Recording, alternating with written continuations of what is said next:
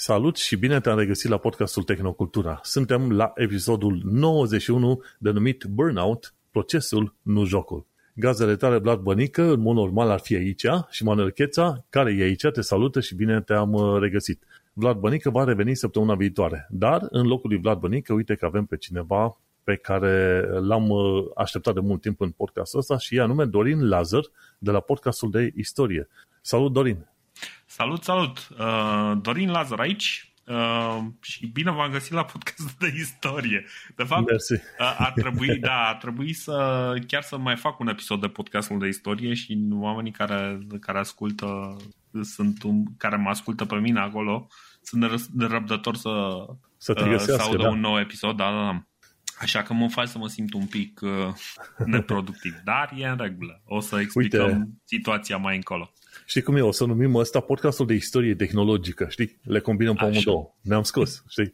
Nu se, nu, nu se supără nimeni. Și uite așa, bine ai venit, Dorin. Subiectele de astăzi sunt uh, Google Pixel 6a, prețuri de la plăcile video, Windows iubește Linux și viața de ITist. Pe toate platformele unde asculti podcastul nostru, nu uita să dai un like, un share și, bineînțeles, un review. Orice fel de review ne ajută, dar de preferat să fie de 5 stele. Poate 6, dar de 5 stele în mod sigur.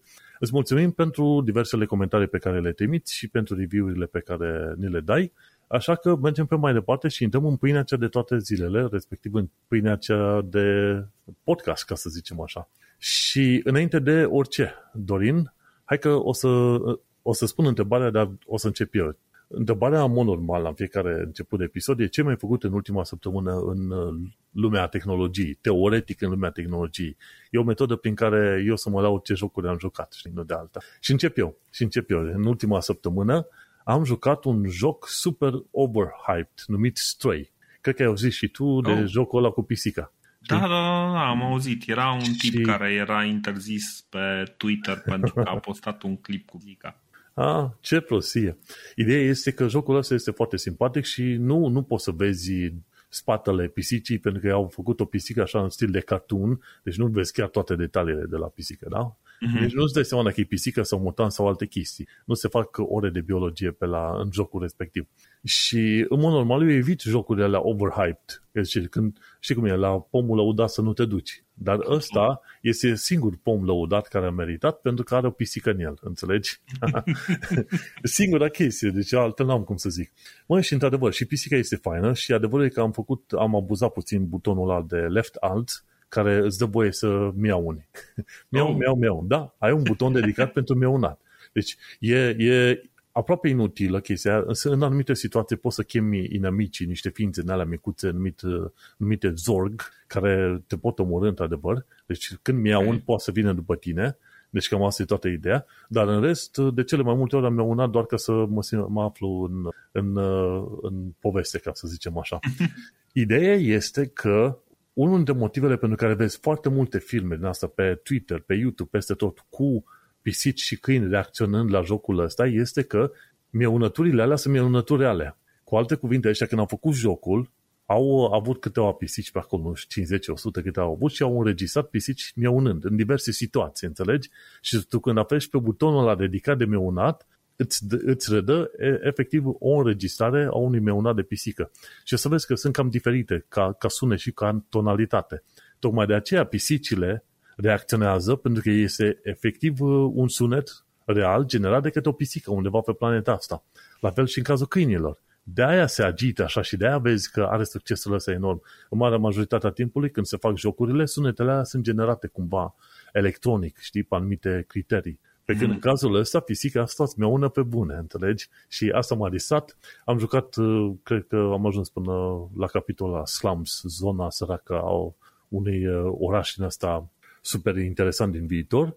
Și jocul este foarte mișto, are o premiză faină. Anumite chestiuni nu se cam potrivesc, că din niște calcule pe care le-am făcut pe acolo, acțiunea da. se petrece în viitor, în șa- cu șapte milioane de ani în viitor. 7 milioane de ani în viitor? Da, și sunt și sigur că e o greșeală. Ce trebuie să faci tu ca pisică? Niște chestiuni puțin mai complexe decât ar face o pisică în mod, normală, în mod normal, dar premiza e în felul următor. Tu ești cu, cu frații și surorile tale pisicile, te plimbi uh, prin, uh, printr-un perete mare, cum se numește.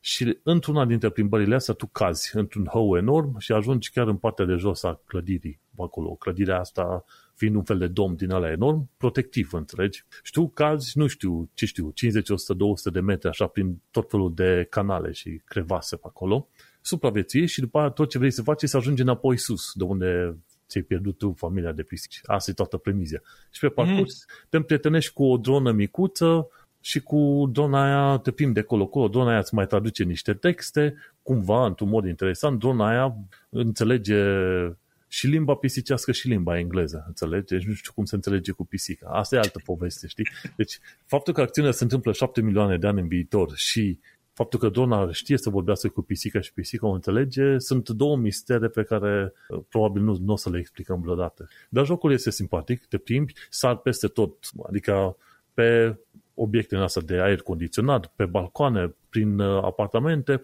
Ce faci la un moment dat? Găsești inclusiv, uh, să zicem, cutii de vopsea și ți apare litera Q. Când apeși pe litera Q, pisica, în mod intenționat, dă cutia de vopsea peste, peste margine, o dă jos în capul oamenilor. Știi? Uh, ai, ai și oameni pe acolo? Uh, oameni, personaje, sunt roboți, de fapt. Ah, că okay, acțiunea okay, întâmplându-se okay. în viitor, nu mai există oameni deloc, sunt doar roboți. Și roboții ăștia se comportă oarecum ca oameni. Trăiesc foarte mult, sute și mii de ani de zile, fiecare robot în parte, dar uh, încep să se comporte din ce în ce mai mult ca oamenii care au dispărut mai de mult. Fac artă, croșetează, tot felul de chestii din asta, știi? Uh-huh. Și ce poți face tu? Din când în când te pui în fața unui robot din asta care se plimbă și robotul se împiedică de tine și cade pe jos, știi? și okay. chestii din asta. Deci faci chestii cu adevărat pisicești. Te urci pe tot felul de dulapuri și verzi sticle și cutii ce vrei tu pe acolo, știi? Mi-au un zgârii, covoare și cum îi zice, saltele și tot felul de lucruri pe care le poți gâria, inclusiv uși, dacă poți, inclusiv tapet pe perete, din când în când mm-hmm. îți apare un loc, gata, te duci și îți gârii tapetul. Acțiunile alea au zero valoare în joc, dar tu te duci și le faci oricum, înțelegi? Da. Te duci și le faci pentru că sunt acolo, nu? Da, pentru că sunt acolo și pentru că aici face o pisică în mod normal, înțelegi? Și este foarte fain, are din când în când chestii de puzzle, are o secțiune de discovery, mare ceva aventuri de colo-colo, mai ales când te lupți cu niște ființe de alea urăcioase numite Zorg okay. și e backstory-ul e interesant așa, ți-am spus, nu se leagă anumite chestiuni, dar nu joacă oamenii jocul ăla pentru că ar trebui să se lege ceva. Joacă jocul pentru că o pisică face ceva și ai, ai un mediu cyberpunk, una la mână, ai o pisică, ai o pisică prietenă cu o dronă și ai un mediu din ăsta post-apocaliptic. Mm-hmm. Și așa că vezi că le cam, le cam combine așa și cumva e făcut să placă mai multor oameni, înțelegi? Și nu este foarte, nu este aproape deloc violent, ca să zici așa, ca joc. Într-adevăr, am stat nu știu câte ore să mă plimb printr-un, prin slums, prin zonele alea foarte sărace, ca să descoper tot ce era de descoperit și mm-hmm. să fac tot ce era de făcut, știi? Și cine vrea de ce nu, să cumpere jocul sau să aștepte până când va fi la reducere. Mi se pare că am dat pe el totuși vreo 19 lire. Nu e tocmai ieftin, să știi. Da, da, știu, știu, știu, știu că e... Totuși nu e chiar de AAA, dar bănuiesc că nici uh, jocul în sine nu e. Dar este... Nu are pretenții de AAA. Nu, nu are pretenții, nu se ia prea în serios, este chiar foarte simpatic și uh-huh. de ce nu? Ăștia ziceau că termină jocul în 6-8 ore, review-uri care, pe care tot am ascultat de la Game, Game Ranks, What, What Culture Gaming și în alte părți. Mm. Nu știu cât o să-mi ia mie, dar eu deja am petrecut mai bine de 4 ore și ceva și abia am trecut de slums. Depinde de oameni. Cum vrei să te duci și să, să înțelegi cum e mediul și să înțelegi cumva backstory-ul. Că am mai căutat și chestii pe net pe parcurs, înțelegi? Și Hai așa. să vedem ce zice How Long to Beat despre, despre ăsta. Da, știu că e un serviciu, uh, e un site din ăsta. Beat, Stray, uh, Stray. Stray. Da. Main story-ul e terminat de mulți în 4 ore, main plus extra 6 ore. Mm-hmm. O, e o chestie din, faină. Din câte citesc eu, e genul care... Ei zic așa, if you're a gamer that strives to see all aspects of the game, you are likely to spend around 8 hours to obtain 100% completion. Mm-hmm. Eu la chestia asta de obicei mai pun încă 50%, știi, deci 12 ore. Da, okay. pentru, că, pentru că m-au rătăcit de vreo câteva ori, nu știam cum să mă duc în, într-o anumită zonă și tot a trebuit să fug de vreo două ori în jurul cozii, efectiv. în jurul P- cozii. Până, până la urmă, eu zic în cumpărătură ar trebui să uh, să ți-o să ți-o calculezi dacă merită sau dacă nu merită după un criteriu destul de simplu. De exemplu, băi, ok, uh, aș da, uh, nu știu, cât ai zis tu, 19-20 de lire ca să, uh, ca să mă distrez vreme de 12 ore. Și dacă împarți sub o liră pe oră, sau nu, sub două lire pe oră, păi, adică bine, în e cazul ok. Meu... Adică ar face, de exemplu, un film de două ore, te-ar costa 4 lire, știi? Dacă, uh, dacă ai face chestia asta, știi? Dacă să să te uiți bine, cel puțin la prețurile pe UK, că locuiesc în Londra, Londra mm-hmm. este cel mai scumpă și atunci în Londra, dacă te duci la cinema, un bilet de cinema te costă liniștit 10 lire, 10-13 lire pe acolo, chiar mai mult de atâta, știi? Mm-hmm. Vezi două ore. Sau dacă te duci la bere. Și cam pe unde te duci la o bere, vreo 6-7 lire un singur de bere. Și nu stai numai la o bere, înțelegi? Mm-hmm. Deci dacă stai să te gândești, gata, stai de vorbă cu cineva vreo 2-3 ore, s-au dus câteva beri, gata. Am calculat da. că, este, că este ok. Bineînțeles, dacă îl găseam la reducere, luam, dar uh, am vrut să le iau chiar acum pentru că era foarte interesant. Și mm-hmm. este probabil unul, unul dintre puținele chestiuni care a fost overhyped dar până la urmă și pe bună dreptate. Mm-hmm. Și cam mhm. asta zic, e, e o chestie faină. Cine are ocază, de ce nu se meargă să se joace? Și în cazul A, nu, tău... Sună simpatic. Exact, și, și este. Și în cazul tău, uite, că noi nu ne-am mai întâlnit de mult timp așa, dar să zicem în ultima săptămână sau două așa. Ce ai făcut tu din punct de vedere ah. tehnologic? Băi, ce am făcut eu? Uh, deci eu de ceva vreme mă, în, încerc să-mi, uh, să-mi perfecționez un pic uneltele din jurul serverului. Și în ultima vreme m-am tot uitat și vreau să adaug niște feature-uri la o unealtă care generează niște rapoarte uh, din loguri. Am început să scriu uh, despre chestia asta, la un moment dat am și scris un articol pe blog, m-am uitat peste codul respectiv, codul respectiv e tare încurcat, uh, e scris în C, nu e deloc modernizat, e Na, e foarte spaghetti, știi? Deci nu știu cât, cât uh, ascultă oamenii, dar rar am văzut cod atât de, de încălcit. Dar e cumva o chestie open source făcută da, de e o chestie un, open source, știi? De un și singur m-am uitat, individ, m-am uitat nu? la chestia asta și uh, am zis, bă, ok, e admirabil ce eforturi au făcut ăștia, rezultatul, logurile așa cum ies, uh, sunt, arată superb, e foarte fain, statistici, dar nu mă bag să modific așa ceva, așa că am început să scriu eu propria, propriul meu cod. Bine, cumva mi-am mai testat și unealta de făcut build-uri, chestii de genul ăsta. Ceea ce e foarte plictisitor. În ceea ce privește jocurile, recunosc că de vreo două săptămâni, trei săptămâni chiar nu am mai avut vreme să, să joc nimic. Ultimul joc pe care l-am jucat cu, cu destul de multă pasiune a fost Cyberpunk uh, 2077. Oh, da, da. da. Uh, Asta deci, când a fost? Acum un an, nu? nu. Uh, a fost acum o lună și un pic. Uh, pentru că eu l-am, lua, l-am luat atunci la început, când am văzut că toată lumea comentează că, aoleu, vai, ce tragedie, ce s-a întâmplat, am zis, a, nu contează, îl lăsăm așa și l-am lăsat acolo, pentru că oricum am o bibliotecă de Steam mult prea plină, am prea multe jocuri. Am zis, știi ce, lasă-l acolo până îl mai repară ăștia, jocul, dacă este joc bun, e bun Auzi, și peste un an. Ia, câte ai pe Steam? Hai să vedem care are mai multe. Băi, nu facem concurs de... Eu am 95 de jocuri pe Steam. Nu multe, nu puține. tu ești la piticiu.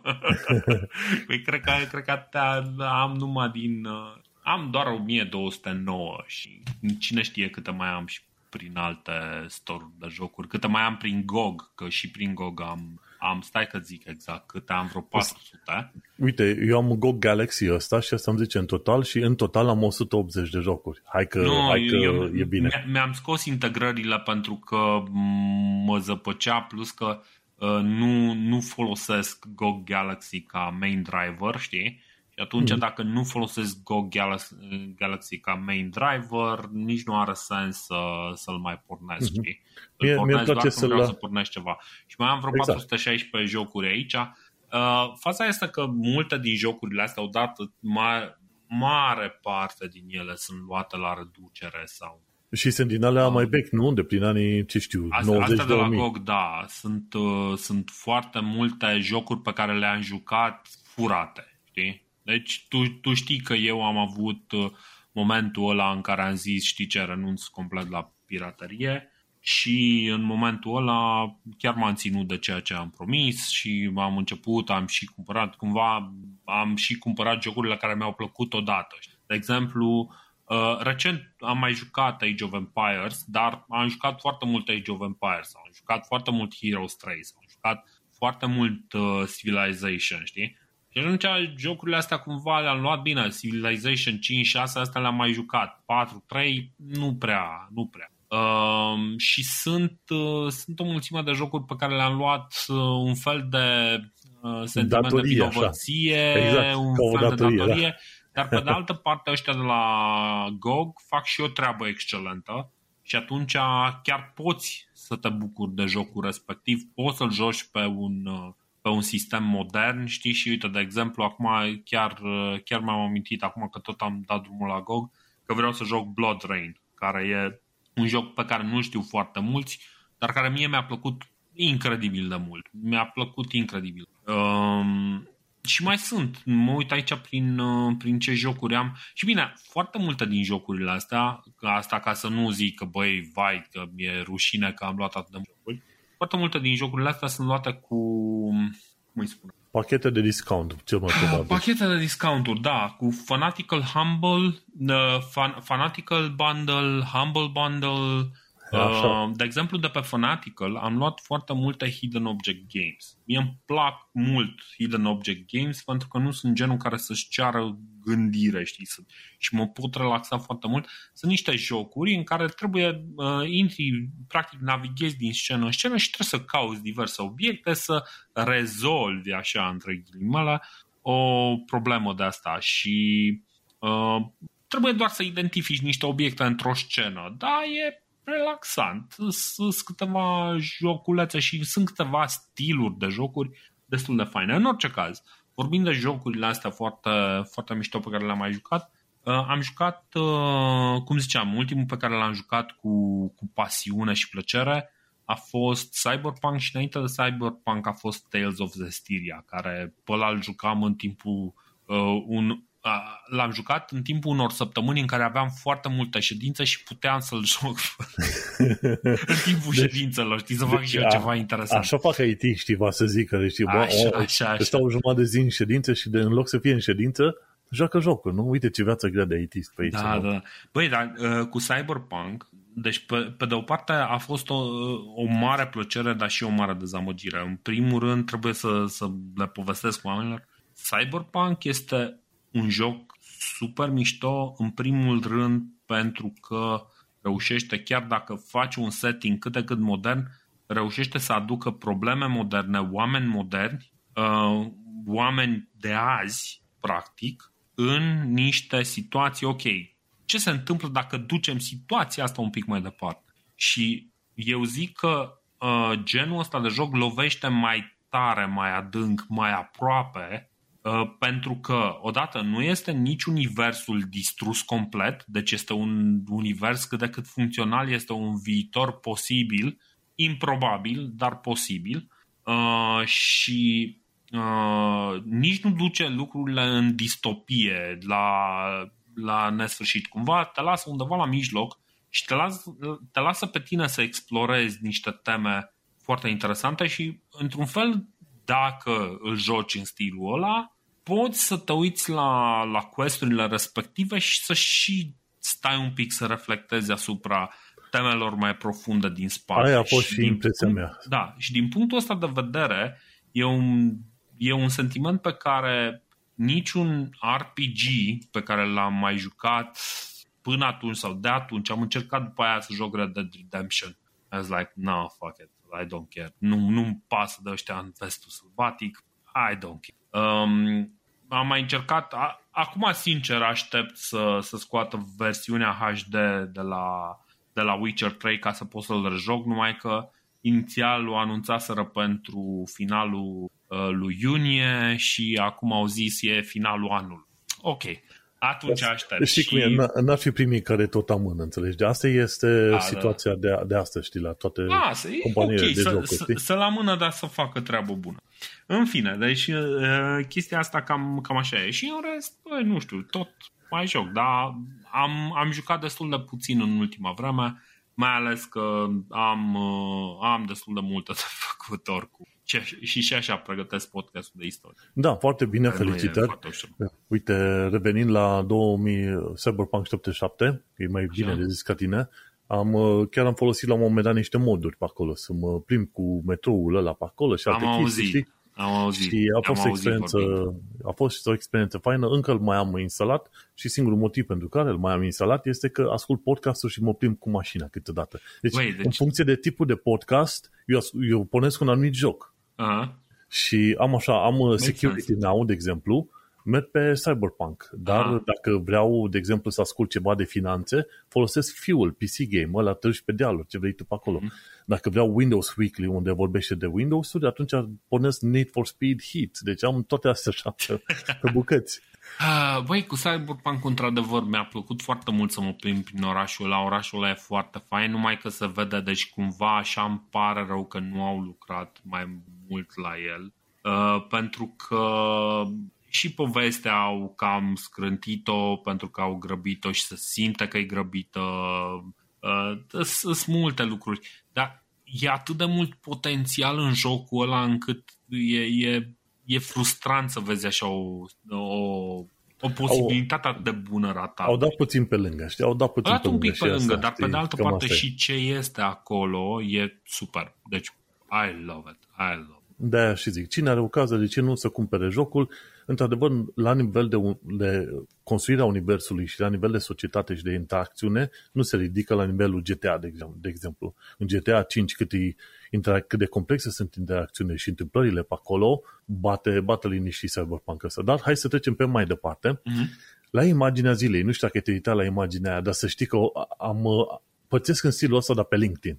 Deci, este o, în imaginea asta, șervită pe Twitter de Dani Novak, uh, e în felul ăsta, este un software engineer undeva la toaletă și vine un recruiter. în loc ca recruiterul să stea la o altă toaletă mai îndepărtat, la un pișor din ăsta, se duce exact lângă, lângă software engineer și zice, uite, background-ul tău este perfect pentru rolul nostru la compania noastră. Uh, vrei să te sun ca să faci, uh, cum se zice, Uh, când, când poți participa la un, uh, la un test pentru acasă, să-l faci în 10 ore și mai apoi să te trecem prin 6 runde de interviu cu noi. Ce zici? Ah, da. și asta este genială. Dar să știi că am trecut prin, uh, prin chestia asta, dar o să discutăm probabil mai mult la viața de IT. Dar adevărul e că ce vreau să zic, pe LinkedIn am dat unfollow sau unconnect, nu știu cum se dă la, pe LinkedIn când dai remove connection, la toți recrutori. Aveam, cred că, într-o vreme, 250 de recrutori în lista mea.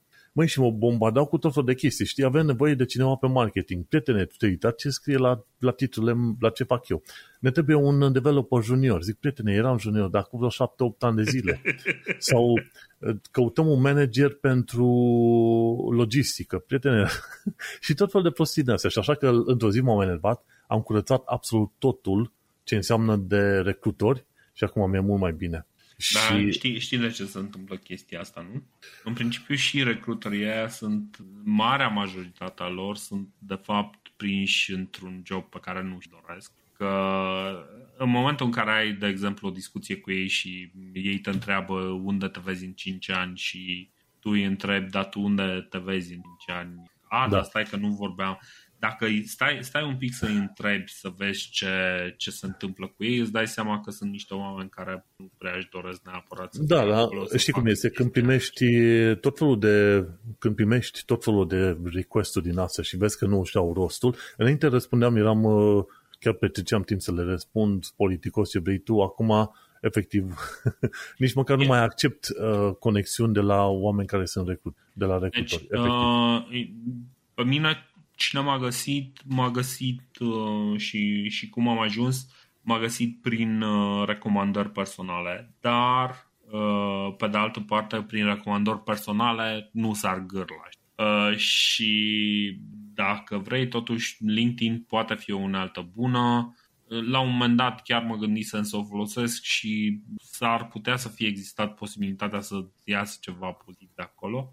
Uh, e o unealtă. Dacă vrei să o folosești, ok. Uh, deci noi ca noi, că noi suntem cum suntem, dar uh, când ai oameni de ăștia mai de elită, nu știu, angajați la firmele mari, ăștia primesc nu știu, zeci, zeci săptămânal primesc zeci de oferte de, de recrutare și uh, e, e o mică nebunie acolo. Oricum, Bine, idee... acum, da. acum, din câte înțeleg că uh, s-a, s-a mai tăiat, că firmele mari din uh, Statele Unite au pus frână la angajare. În primul rând pentru că firma are deja o problemă de sustenabilitate, dar asta e o altă... Da, știm asta. Ideea e că, ideea e că cel mai bine este să fii contactat direct de o anumită companie sau mai multe companii. Mm. Dacă vine cineva direct de la compania respectivă, uite, suntem de la, ce știu, Quadro QQQ, să zicem, depinde cum se numește firma, ce contează. Uite, ziceți, lucru în echipa de HR, dar interesa dacă vrei să te angajezi la firma noastră. Ei, alea sunt cele mai bune oferte sau cel puțin cele mai bune legături pe care le poți primi. Pentru că oamenii ăia, într-adevăr, s-au uitat la ce faci tu, ți-au citit review, review cel puțin pe LinkedIn și au fost convinși că tu ai putea fi cel puțin unul dintre candidați. Realitatea este că nu Aia prea citesc. Nu prea citesc.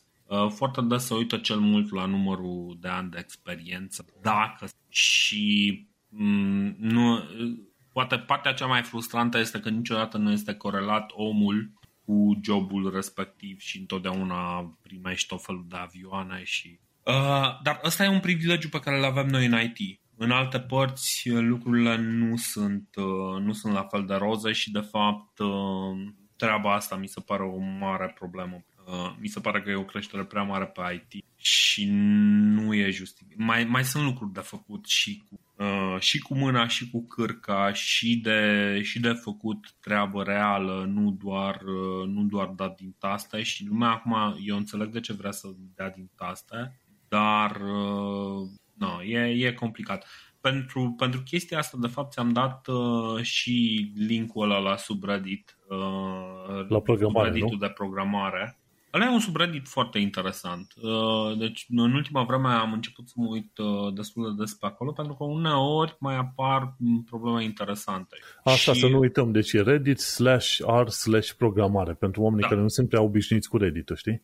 Este un, uh, un subreddit făcut pentru nu, nu neapărat programatorii români, dar e un subreddit de programare în română. Da? Și uh, pe acolo, practic, a, a devenit un fel de uh, cum încep și eu să învăț programare, știi? Sau unde sunt uh, joburile alea cu bani? Ce trebuie să învăț ca să fac foarte mulți bani din prima? Uh, și na, pentru cineva cu experiență e destul de frustrant să tot vezi întrebările astea repetate din nou și din nou și din nou. Dar aia cumva zice că este încă un interes și din păcate IT-ul și mai ales partea asta de programare creează o pătură care față de restul României este la câteva trepte distanță, știi? Deci este o, o distanță destul de mare între programatori și oamenii care fac chestii. Deci tu dacă faci ceva pe, nu știu, pe domeniul economic, nu o să ajungi să ai în primii trei ani de carieră un salariu cum are programator.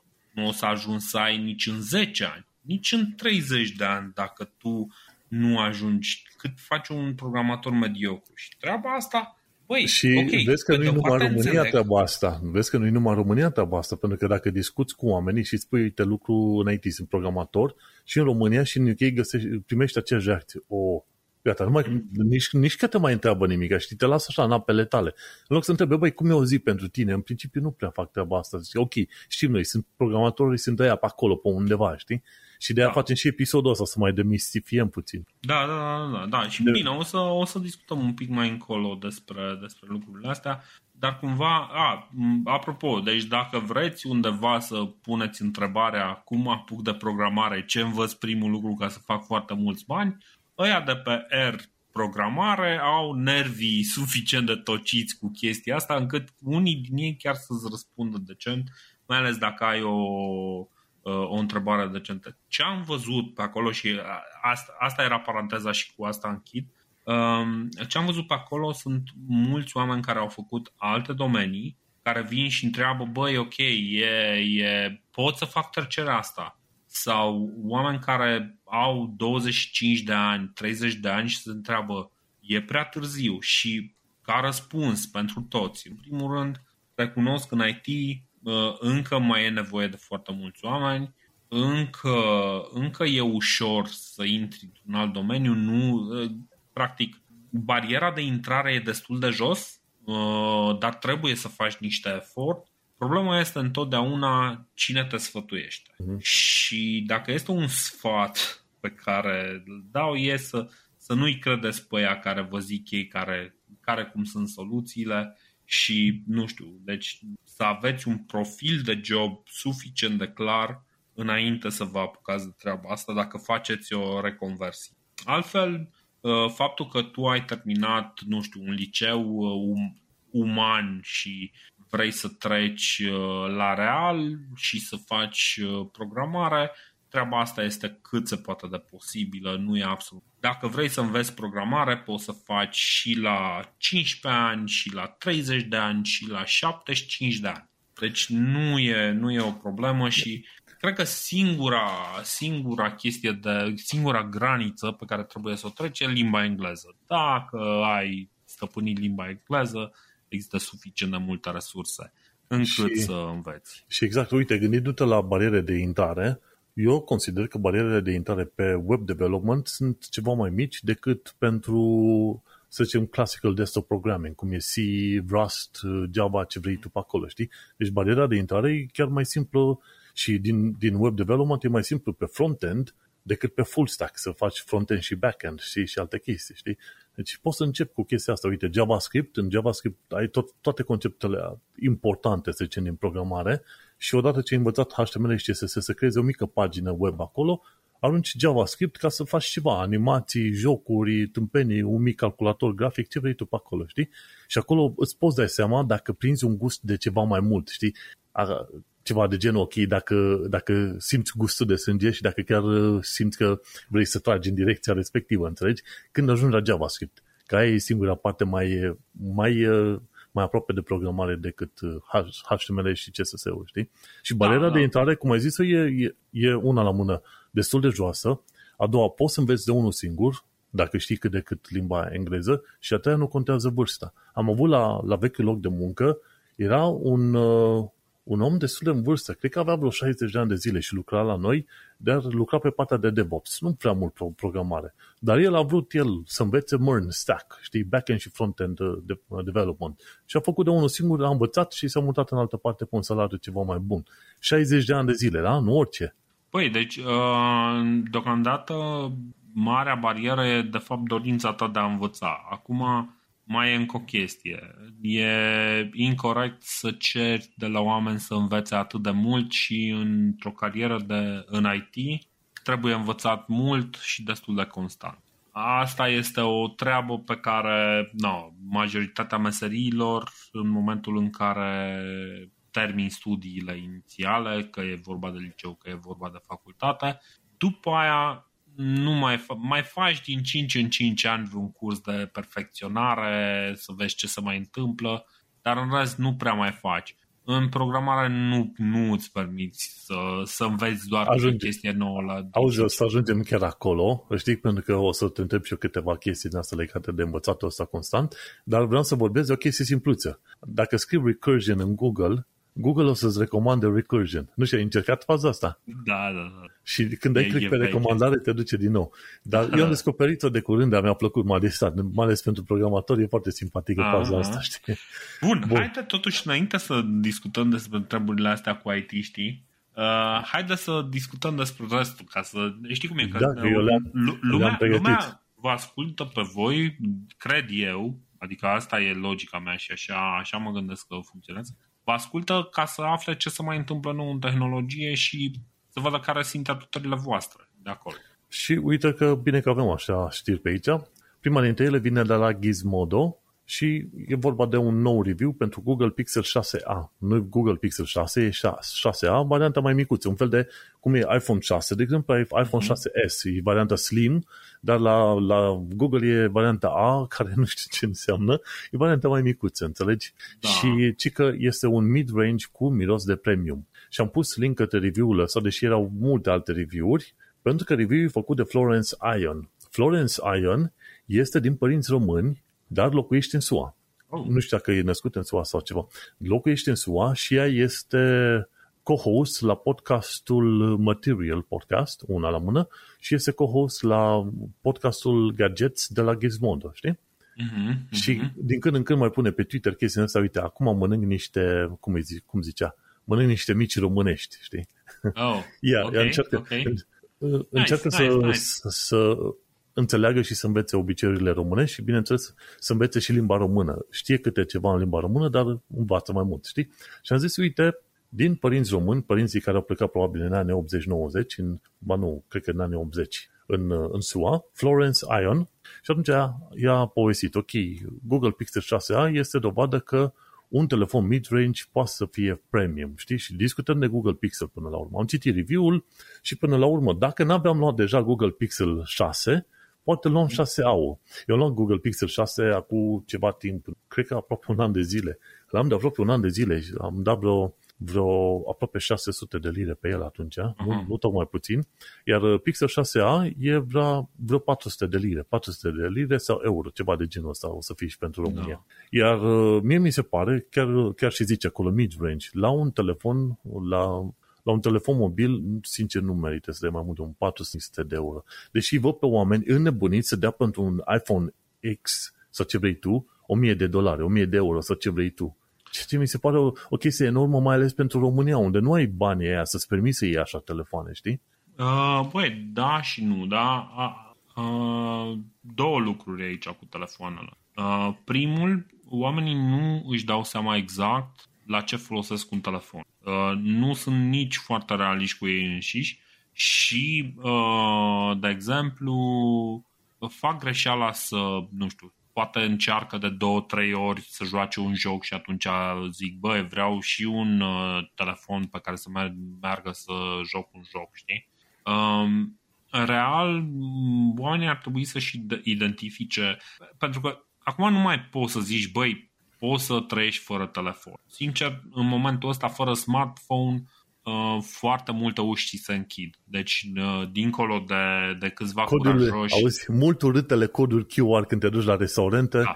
aici îți cere, băi, plătește prin cod QR, dar nu vreau da. prin cod. Nu, nu, nu te primi altfel. Da, da, da, da, exact. Deci, cum, cumva acum, fără smartphone, nu mai, nu mai intri. Acum, problema, problema cu smartphone-ul este că el ar trebui să fie la un preț decent și să te țină, deci să zicem că ar, din punctul meu de vedere, ar trebui să costă undeva la, hai să zicem, 200 de, de euro și să te țină vreo 4 ani, 4-5 ani. Deci 200 de euro, 4-5 ani ar trebui să fie, să fie un echilibru, uh, un echilibru decent. Și eu cred că nu am ajuns acolo, dar nu am ajuns acolo dintr-un motiv.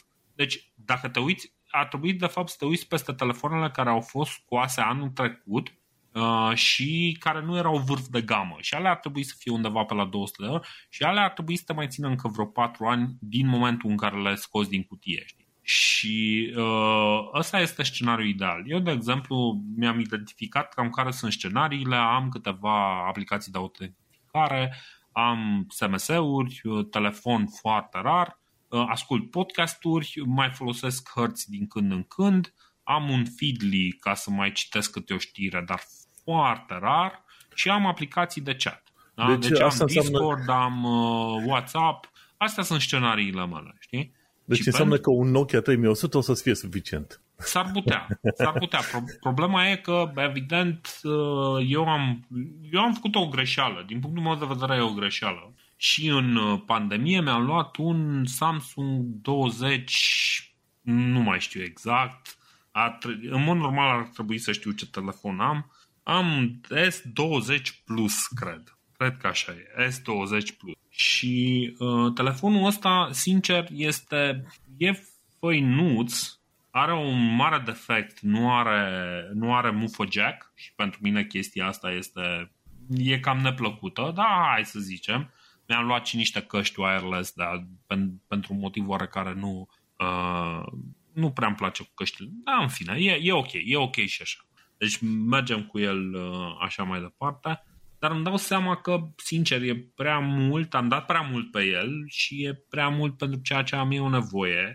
Deci face down, adică acum nu mai are sens să am downgrade pentru că am deja Le telefonul luat, da. ăsta, știi? Adică, nu, dacă tot l-am luat să-l folosesc. Dar uh, n-aș zice că e, e ok, răspunde ușor, face chestii, numai că nu-l folosesc eu suficient.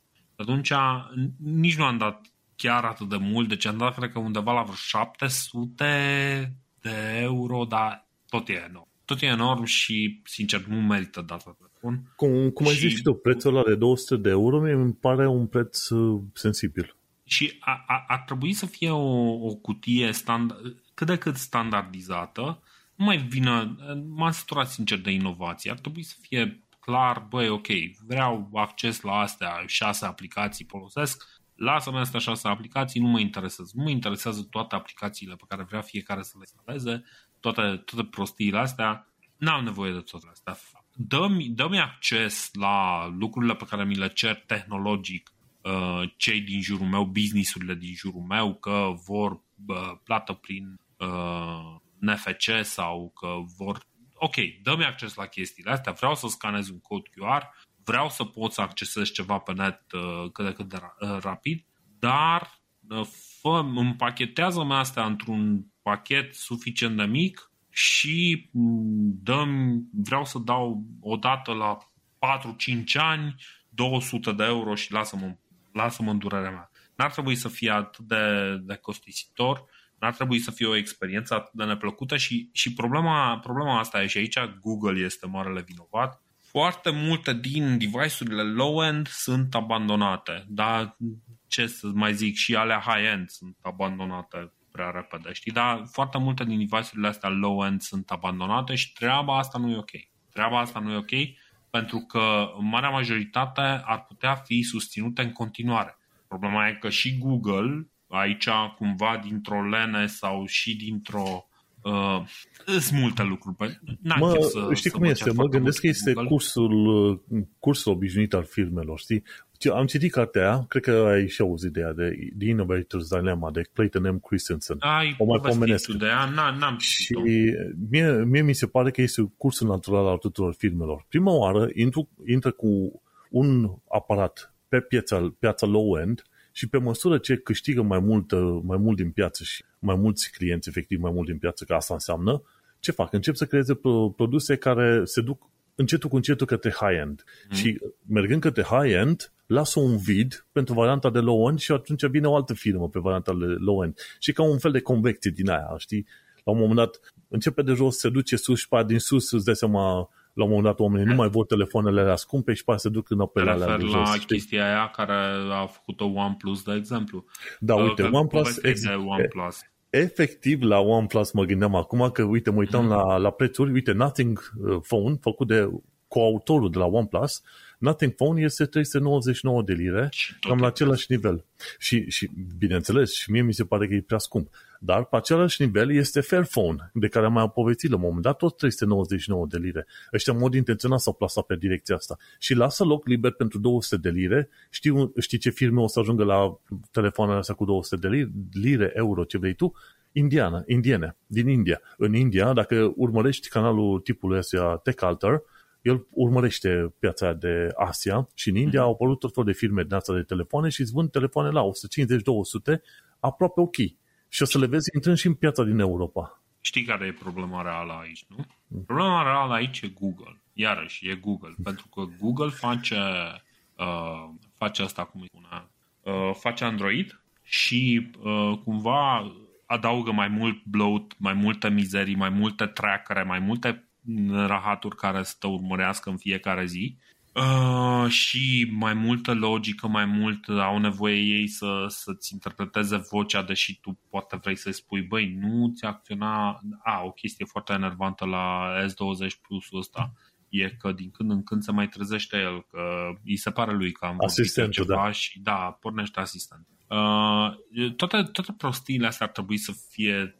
Știi cum e? băi, păstrează-le, păstrează-le pentru ei bogați. Pentru noi ăștia săraci, lasă-ne, lasă-ne ceva doar să putem să funcționăm, uh, nu ne da mai mult și când mă refer la noi ăștia, mă refer la oameni mai bătrâni care nu vor să, vor să învețe un, un stil de lucru, un mod de, de lucru și să nu se bată cu asistenți, cu nu știu ce, da, bine, Google face Android, nu face Android pentru că ei vor să facă un produs excelent uh, uh, din punct de vedere tehnic. Ei fac, fac Android ca să vândă reclamă. Adică, nu, mă, noi, da, noi vrem să-ți vindem aparate cât mai scumpe și care să fie capabile să facă cât mai multă Știi cum? prelucrare de reclame locale. Știi cum e? Eu, eu cred că e un fel de chestionar chicken and egg, știi, ceva de genul, că, ok, Android-ul a fost ok, telefoanele au făcut niște dispozitive nou, noi gen LiDAR.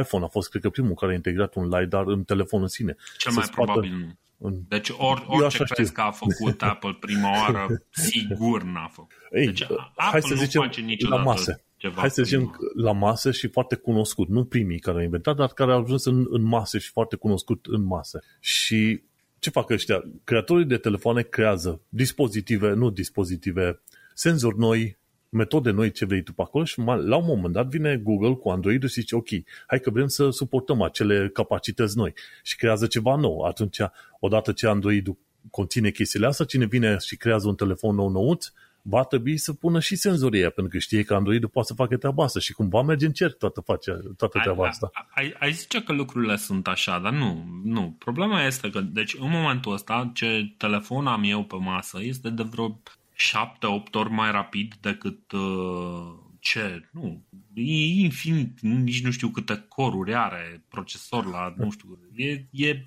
e obscen dacă îl compar cu primul meu calculator. Da. Uh, care era un uh, K6, K6, nu mai știu, care la 400 de MHz. Cred că era K6 Deci era un AMD K6 la 400 de MHz, exact. Și pe care ăla mergea blană, blană, blană mergea Heroes 3. Chestia este în felul următor. Se poate face, ok, înțeleg, băi, da, vrei pe, pe ecranul ăsta, hai să-l duci la 1920 pe De ce să faci 4K un ecran de ăsta? Adică la ce bun? Adică și așa 1920 pe 1080 e destul de mult pentru un ecran atât de mic. De ce să exact. faci mai mic? De ce să faci 140 de Hz? 320 de Hz ecranul. 500, că dau eu mai mult. Da, exact. Aia e clar ca să consume bateria mai mult. N-are absolut nicio logică. Lasă-mă, mă, termină de aici. Deci ăsta ar trebui să fie un dispozitiv. Deci, băi, ok, știi cum e, hai, hai să facem așa, știi, deci dacă, dacă, aș, avea, dacă aș avea o discuție cu Sudar, el zice, bă, fă mă ceva pentru, cât ăla vine din, bă, vine din sărăcie, adică nu vine din sărăcie, ăla vine din bogați. Nu credeți chestii. Sundar da, e da. bogat, era bogat, da, sunt, de bogat de când a plecat Pichai, din India. Exact, da, Sundar Pichai e de fapt indian și care e CEO-ul de la Alphabet acum, nu? Da, da, da. da. No. Și, uh, și băiatul ăsta ar trebui să zici, bă, la tine acasă sunt un miliard de sărași, mă. Fă mă ceva pentru ei. Fă ceva pentru ei, fă ceva așa și după aia vii tu că vrei să ne furi nouă datele. Lasă dar fă mă ceva pentru să nu. Mă, nu. auzi, la de vorbind, la de vorbind e următoarea chestie. Android este un proiect, uh, mi se pare că este un proiect open source, nu? Deci poți să faci un fork și să creezi tu propriul tău Android. Să, să, să-i zici asta lui Huawei. Știi? nu știu acum deci, care o, sunt termenii o, o, de licență. absolut amuzantă. Uh, stai să vezi. Deci, uh, recent au integrat ăștia, nu mai știu ce file system uh, Uh, special de, uh, conceput de ăștia de la Huawei. L-au integrat în, în mainstream kernel și l-au mai integrat pe, nu știu, cred că și în Android, știi? Și mă uitam așa și zic, bă, da, ok, e, e ok să luăm chestii pe care le-a făcut Huawei și să le integrăm, dar nu e ok să le dăm să folosească Huawei chestiile astea. Și știu, ok, politică, știu că uh, spionii ruși, de spionii chinezi și nu știu ce, Aia bullshit. Ok, și ce? O să facă și așa. Principalul produs uh, uh, în materie de telefonie e tot produs de spionii chinezi. Să mă lase în pace.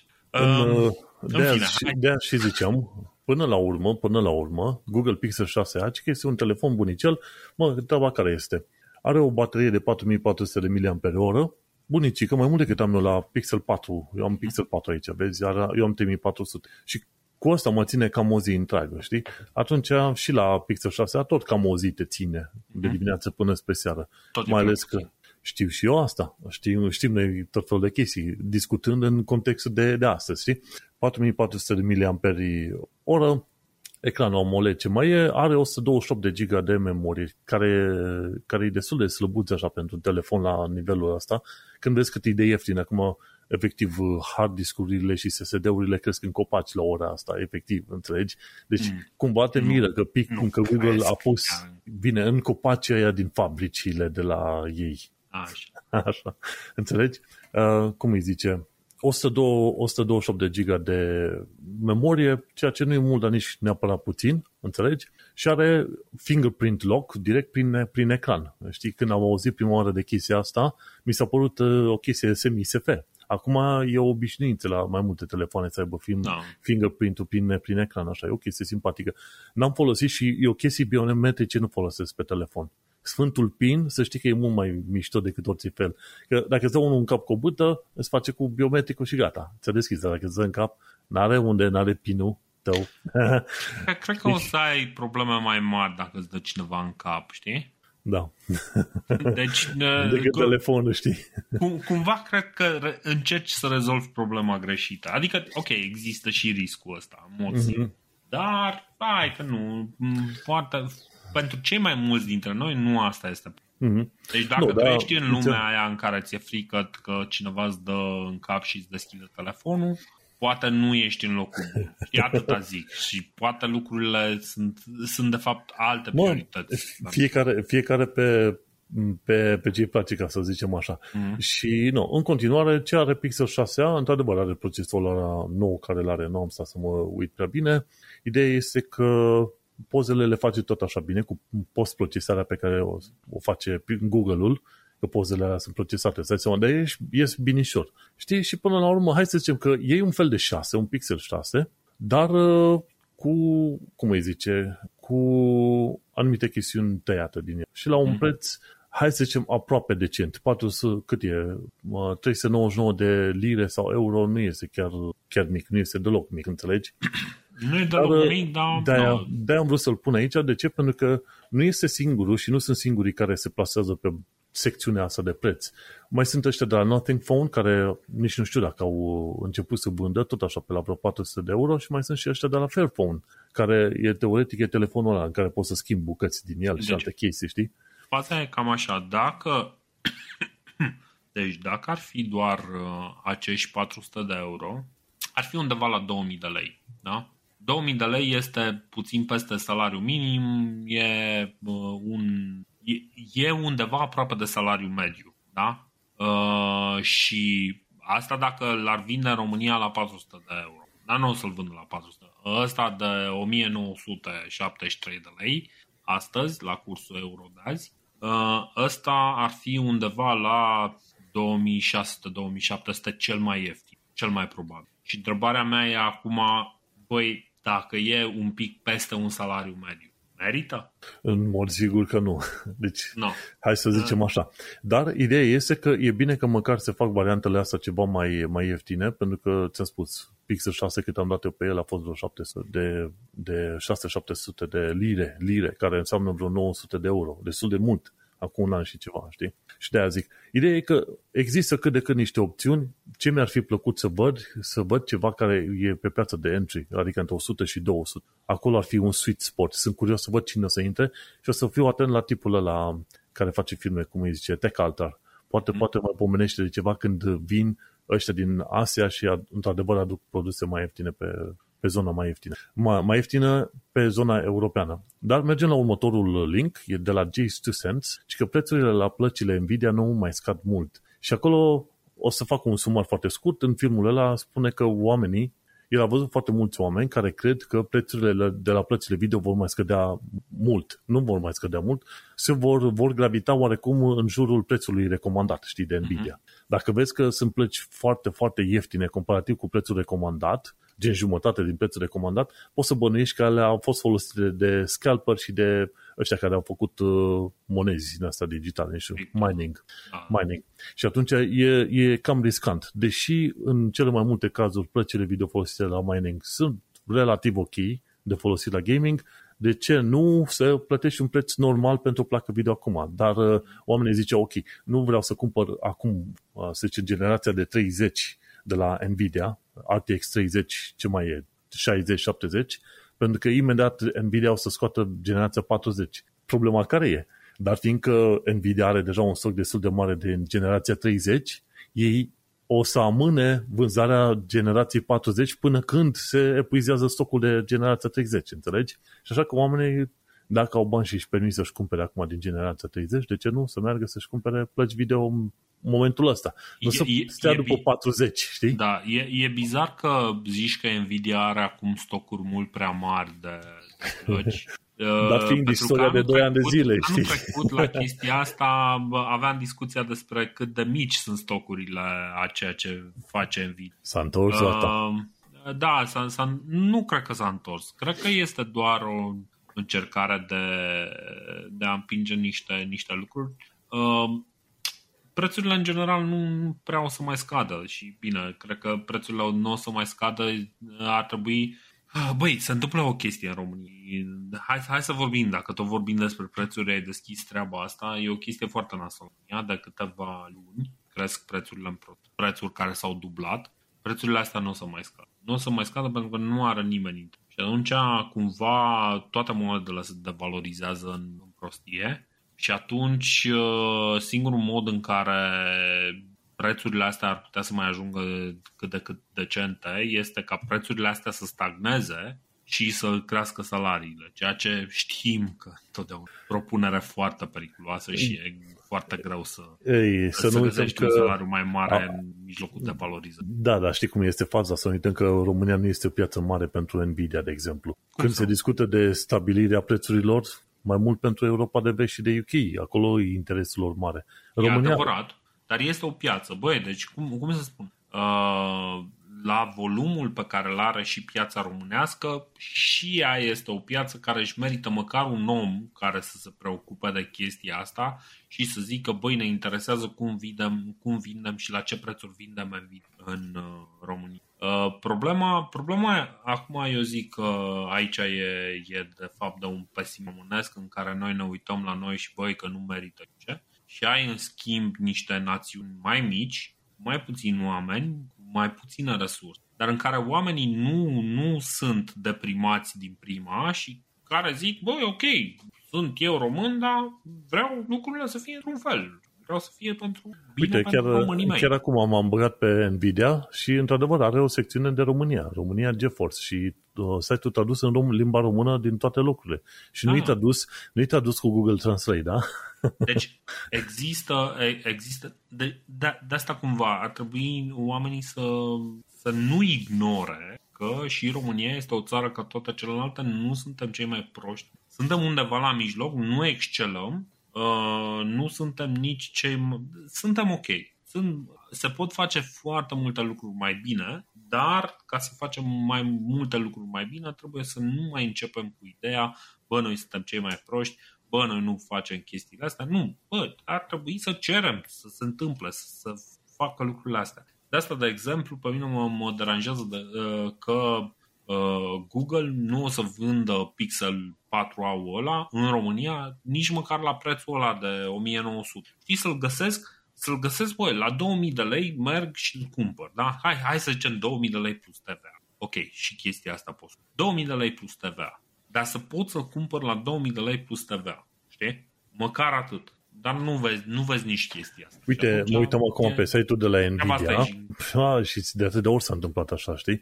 Dar mă întorc la Nvidia. Nu Xbox Game Pass. Nu știam, asta e, da, asta e deja Da, pe bună, deci Microsoft nu are nicio problemă să vândă Xbox, știi? Dar are o problemă să le dea reduceri și, și un abonament de la cum e Xbox Game Pass fixelor care le-ar trebui mai mult, pentru că, hai să fim serioși, gamerul român nu este chiar atât de bogat, iar prinde bine să poată să joace cu un abonament de genul ăsta în care să rămână și cu un joc în urma lui.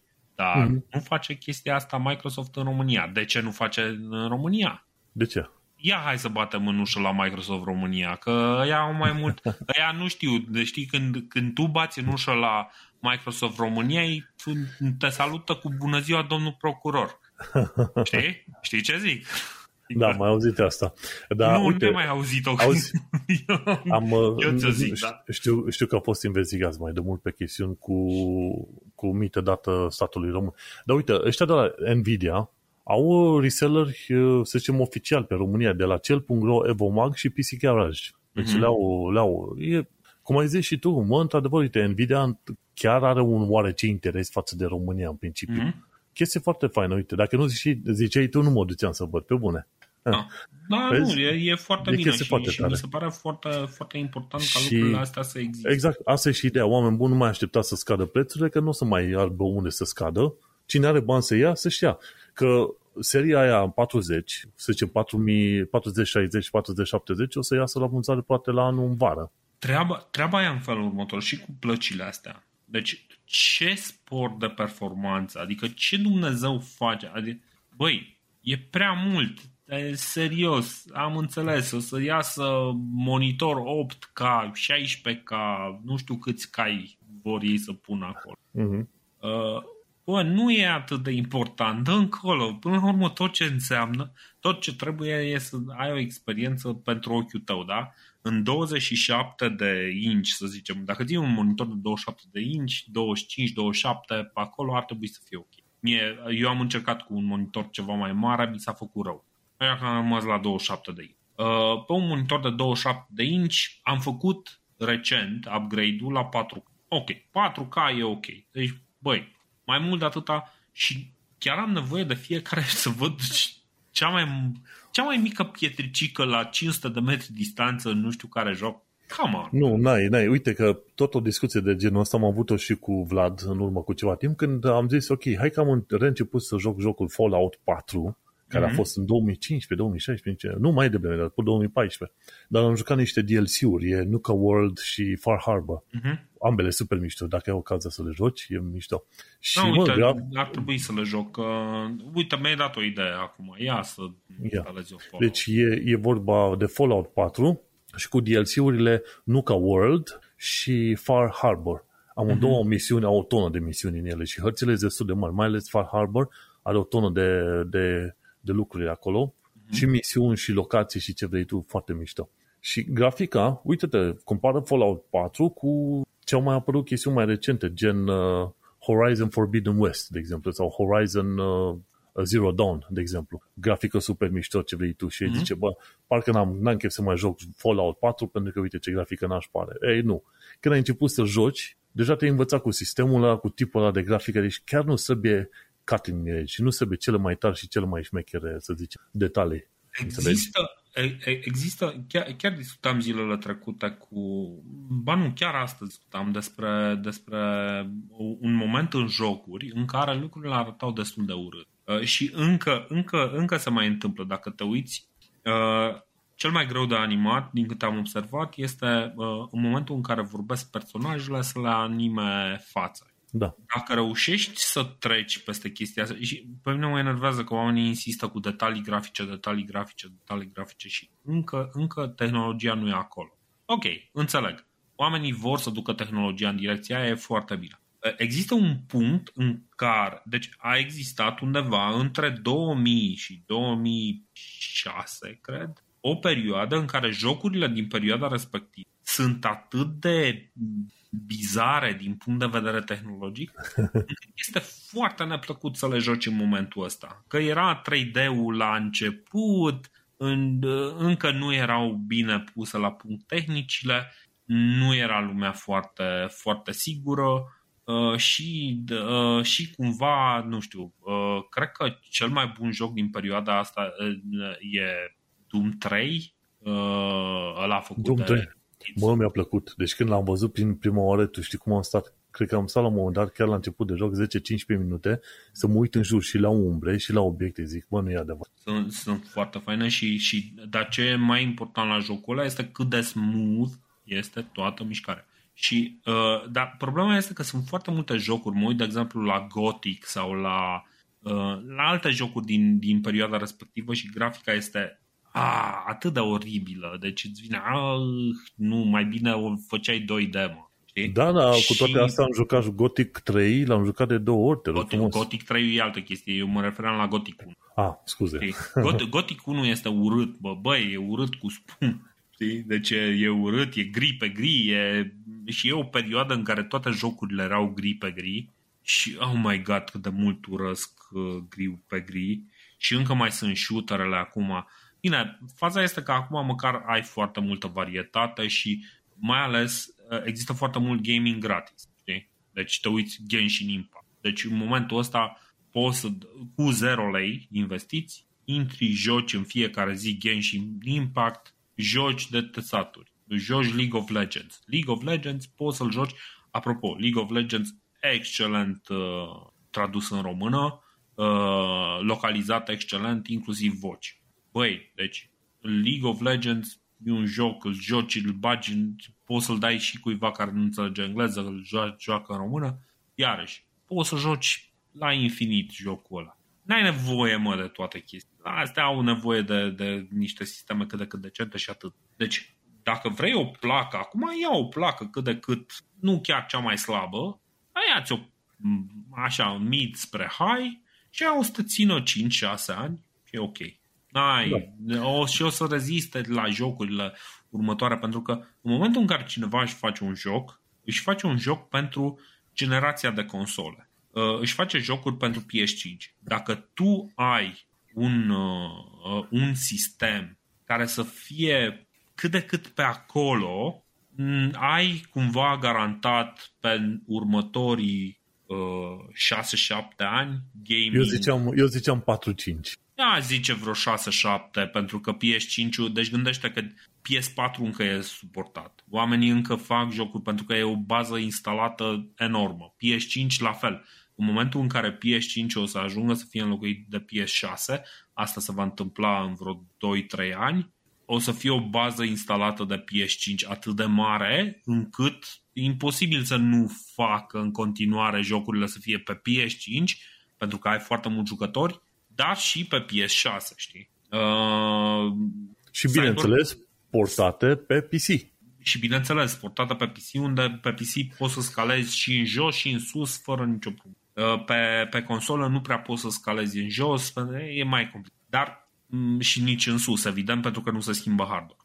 Dar uh, vrei să rămâi la nivelul de performanță pe care ți Deci dacă ești, ești undeva să fie ceva și uh, cât costă PS5-ul? Costă 200 de euro sau cât costă? 200, de da, obicei, da, de obicei PlayStation-urile costă cam cât ai vrea să dai tu pe o placă video într-un calculator, știi, cam pe acolo. Cam așa ceva, no, deci cam, cam aia e, deci dă, dă cam cât e un, ok, și atunci dacă, dacă dai cât costă un PS5, o să te țină mai mult decât PS5, știi? Deci garantat da. te ține mai mult. Cel mai probabil o să crape mai degrabă procesorul și RAM pe care l-ai, uh, dar da. placa aia video nu. Deci, eventual chiar dă mai în jos un pic, știi? Mm-hmm. Dă mai în jos un pic, că și așa peste vreo 4-5 ani o să vrei să faci upgrade la tot sistemul și asta este. Da, nu, astea sunt. Deci, eu, eu în ultima vreme da. chiar, chiar mă gândesc foarte mult la scaling down, să, să, să mergi mai jos, mai jos un pic, mai jos un pic, pentru că nu merită să, să arunci banii pe toate, toate chestiile astea și nu, mai bine, mai un pic mai ieftin, un pic mai jos, nu ai nevoie. Deci crede-mă că nu ai nevoie să vezi ultima pietrică din Ei, joc. vezi, uite, tocmai... Nu le tocmai, mai observi. În momentul în care este... joci, nu le mai observi. Exact. Tocmai asta este și motoul nostru mai nou, așa, adică de câteva luni de zile, și cu Vlad am vorbit aici în podcast și am zis, măi, hai să discutăm mai rar sau spre deloc despre chestiile high-end. Mm-hmm. Hai să discutăm numai spre de, de chestiile spre mid către low-end, pentru că știi că majoritatea oamenilor pe acolo se vor duce și pe chestia aia. Și atunci de am zis, măi, mergem pe chestiunile care, care sunt relevante pentru, și inclusiv pentru noi, nu numai pentru alții. Mm-hmm. Faptul că eu mi-am permis să-mi iau un RTX 3080 și asta nu înseamnă că oricare om poate să facă treaba asta, știi? Și oarecum regret acum, pentru că e over, overkill pentru tot ce am nevoie de făcut. Dar asta e altă prostie. Pentru că re- real nu prea îl folosești la puterea aia. Exact. Uh, eu chiar și mă de gândeam... Mergi, mergi pe mediu către da, mic. Da, da, exact. Eu chiar mă gândeam uh, de ceva vreme și cred că o să încep uh, pe blog chestia asta. O să încep să fac recenzii la produsele mai vechi cât de cât pe care le am prin casă și pe care le folosesc. Uh, de exemplu, să fac, știi, și e ceva de genul, băi, ok, eu nu o să zic de produsul ăsta pe care l-am luat acum trei zile, o să zic produsul pe care îl folosesc de un an cum anume se comportă și cât de bun e sau nu. Asta pentru... e și treaba. Trebuie să fii relevant, domnule, pentru chestia pe care o lucrezi, pentru care, pentru care tu ai deja experiență în ea, știi, făcând exact. treaba aia pe acolo, știi? Și, și s-ar putea să fie util. Acum, bine, pe mine oricum nu mă interesează să, să-mi construiesc o audiență pe blog. Eu am oarecare, niște oameni care mă mai urmăresc din când în când pe blog, mai mult pentru comentariu social decât pentru uh, pentru informații tehnice. Nu-i nimic. Că, ăsta, dar... că, auzi, nu-i nimic. Tu scrii acolo, noi te pomenim în podcast și avem material. O să ne creștem noi audiența exact. cu tine. Mai știi, mai știi. No. Uh, în fine, ideea e că, într-adevăr, uh, mi se pare mult mai decent să, să ne uităm un pic mai jos. Un pic mai jos, pentru că acolo ar trebui uh, misătul de elitism, misătul de uh, da, am inventat camera cu 10 camere și ei fotografiezi și din spate, deci fotografiezi din față și din spate, se duce camera. Nu mă, nu-mi da SF-uri. Zim exact ceva să-mi, să-mi rezolve problema rapid, ușor și ieftin. Și aia, e, aia ar trebui să fie esența. Și uite, apropo de esență, ceva rapid, ușor și ieftin, uite, e un filmuleț aici cu un copil salvat de la nec cu ajutorul unei done, chiar am pus la oh. sursă. Oh. Și chestia asta e, s-a întâmplat în uh, Spania, undeva pe coasta Spaniei, și ofițerii au trimis o dronă cu un uh, săculeț ăla gonflabil, cum îi zicem. Mm-hmm. Am, i-am pierdut termenul. Cu, o, uh, cu, vestă de, cu un colac. Colac cu vestă de... A, da, vestă. acum, văd acum, Știi? da, da. Exact, cu, cu o vestă din asta gonflabilă și au dus, au trimis acolo, s-au dus repede cu drona, au ajuns mai repede decât cu vapor sau elicopter, au ajuns cu drona, i-au mm-hmm. lăsat vesta, copilul și-a umflat vesta și a putut să stea la suprafață ca să nu se nece. Uite, despre asta vreau să vorbim. Ok, nu, deci asta, asta e într-adevăr o idee de folosire chiar, a, uh, chiar ok, deși văd că, văd că oamenii într-adevăr au venit după nu după au venit un, un minut mai târziu au apărut și cu Salvamar. Dar uh, gândește-te deci... că minutul ăla înseamnă diferență între viață și moarte. Nu e diferență între viață și moarte.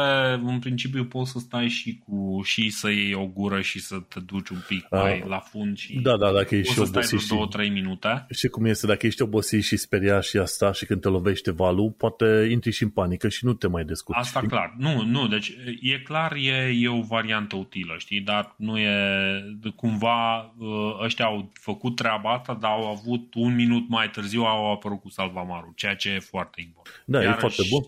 Dar, uh, uite, vezi, asta, asta este vorba, uite, ai dronă folosită într-un context foarte bun, foarte pozitiv și extraordinar de util, nu neapărat să să-ți aducă ție, uh, cum zice, mâncare acasă, dacă ești acasă, deși se investește destul de puternic în trans- transport cu drone. Pe UK sunt uh, două situații. Una la mână au folosit la un moment dat dronă să ducă scrisori de la Royal Mail către o anumită insulă. Altfel, în mod normal, mm-hmm. trebuia să meargă cu feribotul. Și dura, deci, să iei un întreg feribot, nu, pe care pui și tu 4-5 mașini sau ce vrei tu, ca să duci doar o, o plasă de plicuri, parcă nu prea merge. Iei o donă puțin, puțin mai mare, ai făcut un drum rapid de o jumătate de oră până la insulă și înapoi și gata. Și au utilizarea asta și o altă utilizare tot pe UK a fost către insula Isle of Wight, mi se pare, să trimită medicamente repede într-o într-o perioadă în care nu puteau trimite nici măcar elicopter pe zona respectivă. Pac, dronă folosit. Și un, un loc în care oamenii nu cred că se folosesc drone, dar se folosesc des, este în Nigeria. În Nigeria se folosesc drone pentru a se trimite medicamente în zone greu accesibile. Și în Nigeria ai și zone de savană, dar ai și zone de junglă. Și nu este tocmai ușor, mai ales când au fost inundații, să, să treci cu, fie cu mașini, fie cu căruțe, depinde ce mai au pe acolo cu animale, tractat ca să ajungi cu medicamentele în satele potrivite. Și atunci au luat drone. Sunt drone de alea mai măricele, mai lunguiețe, așa, dar cu dronele respective au reușit să ducă medicamente în, în zone mai greu accesibile, undeva în păduri, în munți, mai în depărtare. Și asta este un, un lucru extraordinar de bun pe care vreau să-l scot în evidență din când în când. Uite, o chestie foarte utilă și uite cum se schimbă lumea chiar sub ochii noștri, îți dai seama? Mm-hmm. Deci când, când am deschis și noi ochii și ne-am băgat pe internet, stăteam pe Mirc și ASLPLS, știi?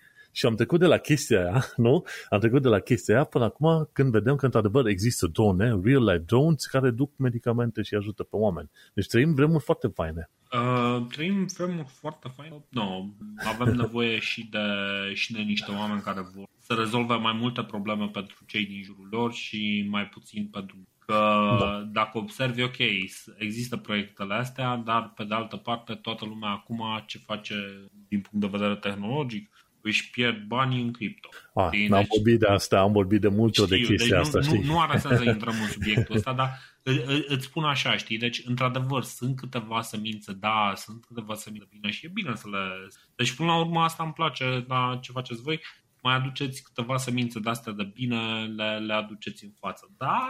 Uite, o altă semință de bine e, îți, îți arunc cumva minge la foleu, uh, voleu, da. pardon, cu Dave's Garage, și că el explică cum să folosești WSL2, un sistemul, subsistemul W, w, cred că e Windows Subsystem, Subsystem Level 2 sau ceva de genul ăsta. Nu, nu, este. Ca să... Hai că îți povestesc. Stai să deci zic așa titlul. Așa zi tu ca să rulezi Linux și Windows în același timp. Și atunci pasezi la tine. Una, ce înseamnă să rulezi Linux în, și Windows în același timp și al doilea, ce mama focului e WSL2 ăsta. Așa. Și îl avem acum în Windows 10? Uh, da, îl ai în Windows 10. E Windows Subsystem for Linux. Uh, este în Windows 10. În Windows 11 este de la început, de la începutul 11. În Windows 10 este de la, cred că, 2020 H2 Uh-huh. cred că de atunci este, este VSL, dar cred că de, nu. De 2 ani de zile deja, nu? Era VSL 1 și la un moment dat a trecut la VSL 2. Uh-huh. Mhm. ce, ce au făcut ăștia de la, de la Microsoft? Microsoft, uh, dacă mă întrebai acum 20 uh, de ani, Microsoft era firma pe care o uram cel mai tare. numai tu? Că, Ia zi, numai tu? da, nu, nu, nu numai eu. Dar uh, chestia este că Microsoft uh, se opunea a practic tuturor chestiilor ăstora open source, știi? Uh, tot ce însemna open source, tot ce însemna open internet și așa, Microsoft era să punea de-a curmezișul pentru că vedea practic interesele comerciale ale lor uh, distruse. Microsoft, trebuie înțeles, era atunci, poate că nu are nu avea valuația pe care o are acum Apple, dar era un, era un gigant atât de mare că practic avea din punct de vedere tehnologic cam uh, ce are Google, uh, Apple și Amazon pus la un loc. Acum, în momentul ăsta. Știi? Cam, cam asta e proporția. Deci Microsoft în, în anii 90 a fost un gigant sufocant, absolut, care a dat deci a, a modificat uh, lumea tehnologiei într-un fel fantastic. Negativ, da. Într-un, uh, într-un... Și, și negativ și pozitiv. Microsoft a făcut și chestii bune și chestii rele, dar printre chestiile rele este că a primit foarte multă circumspecție partea asta de open source și uh, chiar, chiar sunt suspectați că s-au băgat în diverse procese contra Linux da, e o altă, e o discuție mult mai lungă acolo. În fine, uh, ei între timp uh, au devenit cei mai mari contributori la kernelul Linux. Uh, asta se întâmplase în 2021, parcă ei au fost cei mai mari. Au cumpărat GitHub-ul, de exemplu? Uh, au cumpărat GitHub-ul, dar e o altă nu are sens să o comentăm acum. Uh, dar în principiu uh, sprijină foarte mult open source și uh, și-au dat seama că de fapt marea majoritate a dezvoltatorilor în momentul ăsta dezvoltă pe soluții care au nevoie de practic infrastructura pe care ți-o oferă uh, un sistem Linux, un sistem Unix care are anumite particularități și au zis, bă, cel mai bine ar fi, haide să, să livrăm deja sistemul ăsta, să poți să lucrezi direct cu el, out of the box, să nu pornești o mașină virtuală. Ce fac ei este că pe lângă kernelul lor normal, practic pe lângă logica lor normală de, de Microsoft, mai uh, livrează și un kernel de Linux care ăla poate să pornească odată cu pornirea calculatorului tău. Și, uh, și tu practic te poți uh, conecta la ăla uh, el este ținut așa într-o cutiuță mică, dar în principiu sunt cam toate lucrurile funcționale și tu practic poți să rulezi în paralel uh, un sistem Linux și, un, și evident sistemul Windows, sistemul gazdă. Ca și cum ai avea mașină virtuală, numai că este o integrare mult mai, mult mai directă, mult mai uh, uh, mult mai uh, mult mai, mai aproape de metal, cum zic ăștia. Mai aproape de metal. Uh, VSL 1 era cu mai multe subsisteme uh, mai, uh, nu știu cum să zic, emulate, niște, niște emulații bizare. În VSL 2 deja au renunțat la foarte multe emulații și se folosește, se folosește mult mai mult din logica Linux și merge mult mai rapid. Merge mult mai rapid tot și chiar seamănă cu un sistem Linux care chiar îți folosește direct resursele pe care Uh, pe care le ai, RAM-ul... Uh, nu, știu, nu știu dacă știi, Dave's, Dave's Garage uh, e făcut de către un tip care a lucrat chiar la Microsoft Windows, hmm. ca programator. E Dave Plummer. Ah, și okay. nu știu dacă ai auzit de el, a făcut... de el. A deschis canalul abia acum, în ultimii 2-3 ani de zile, mm-hmm. dar povestește chestii de Windows și face ce face acolo, inclusiv chestiuni scrise de către el în assembly, știi? Mm-hmm. Și de-aia când am văzut că a publicat chestia asta, zic, neapărat să o pun, pentru că omul ăsta știe despre ce este vorba. Și explica foarte bine exact ce zici tu acolo, cum se integrează și cum lucrează împreună asta două.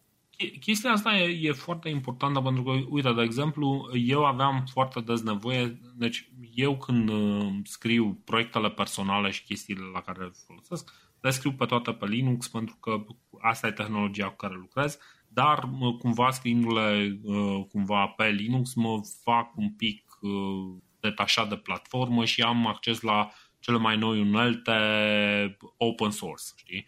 Uh, ultimul, ultima variantă de compilator de C++ și tot. Și am nevoie de uneltele astea open source pentru că mm, astea sunt cele care uh, ei practic mi-au eliminat un pas necesar și anume că trebuia să pornesc o mașină virtuală, erau două spații foarte, foarte puternic decuplate, Acum nu. Acum totul se întâmplă și pot să am uneltele pe care le am în mod normal în Linux. De exemplu, pot să uh, caut prin toate fișierele de pe hard disk cu grep. Știi?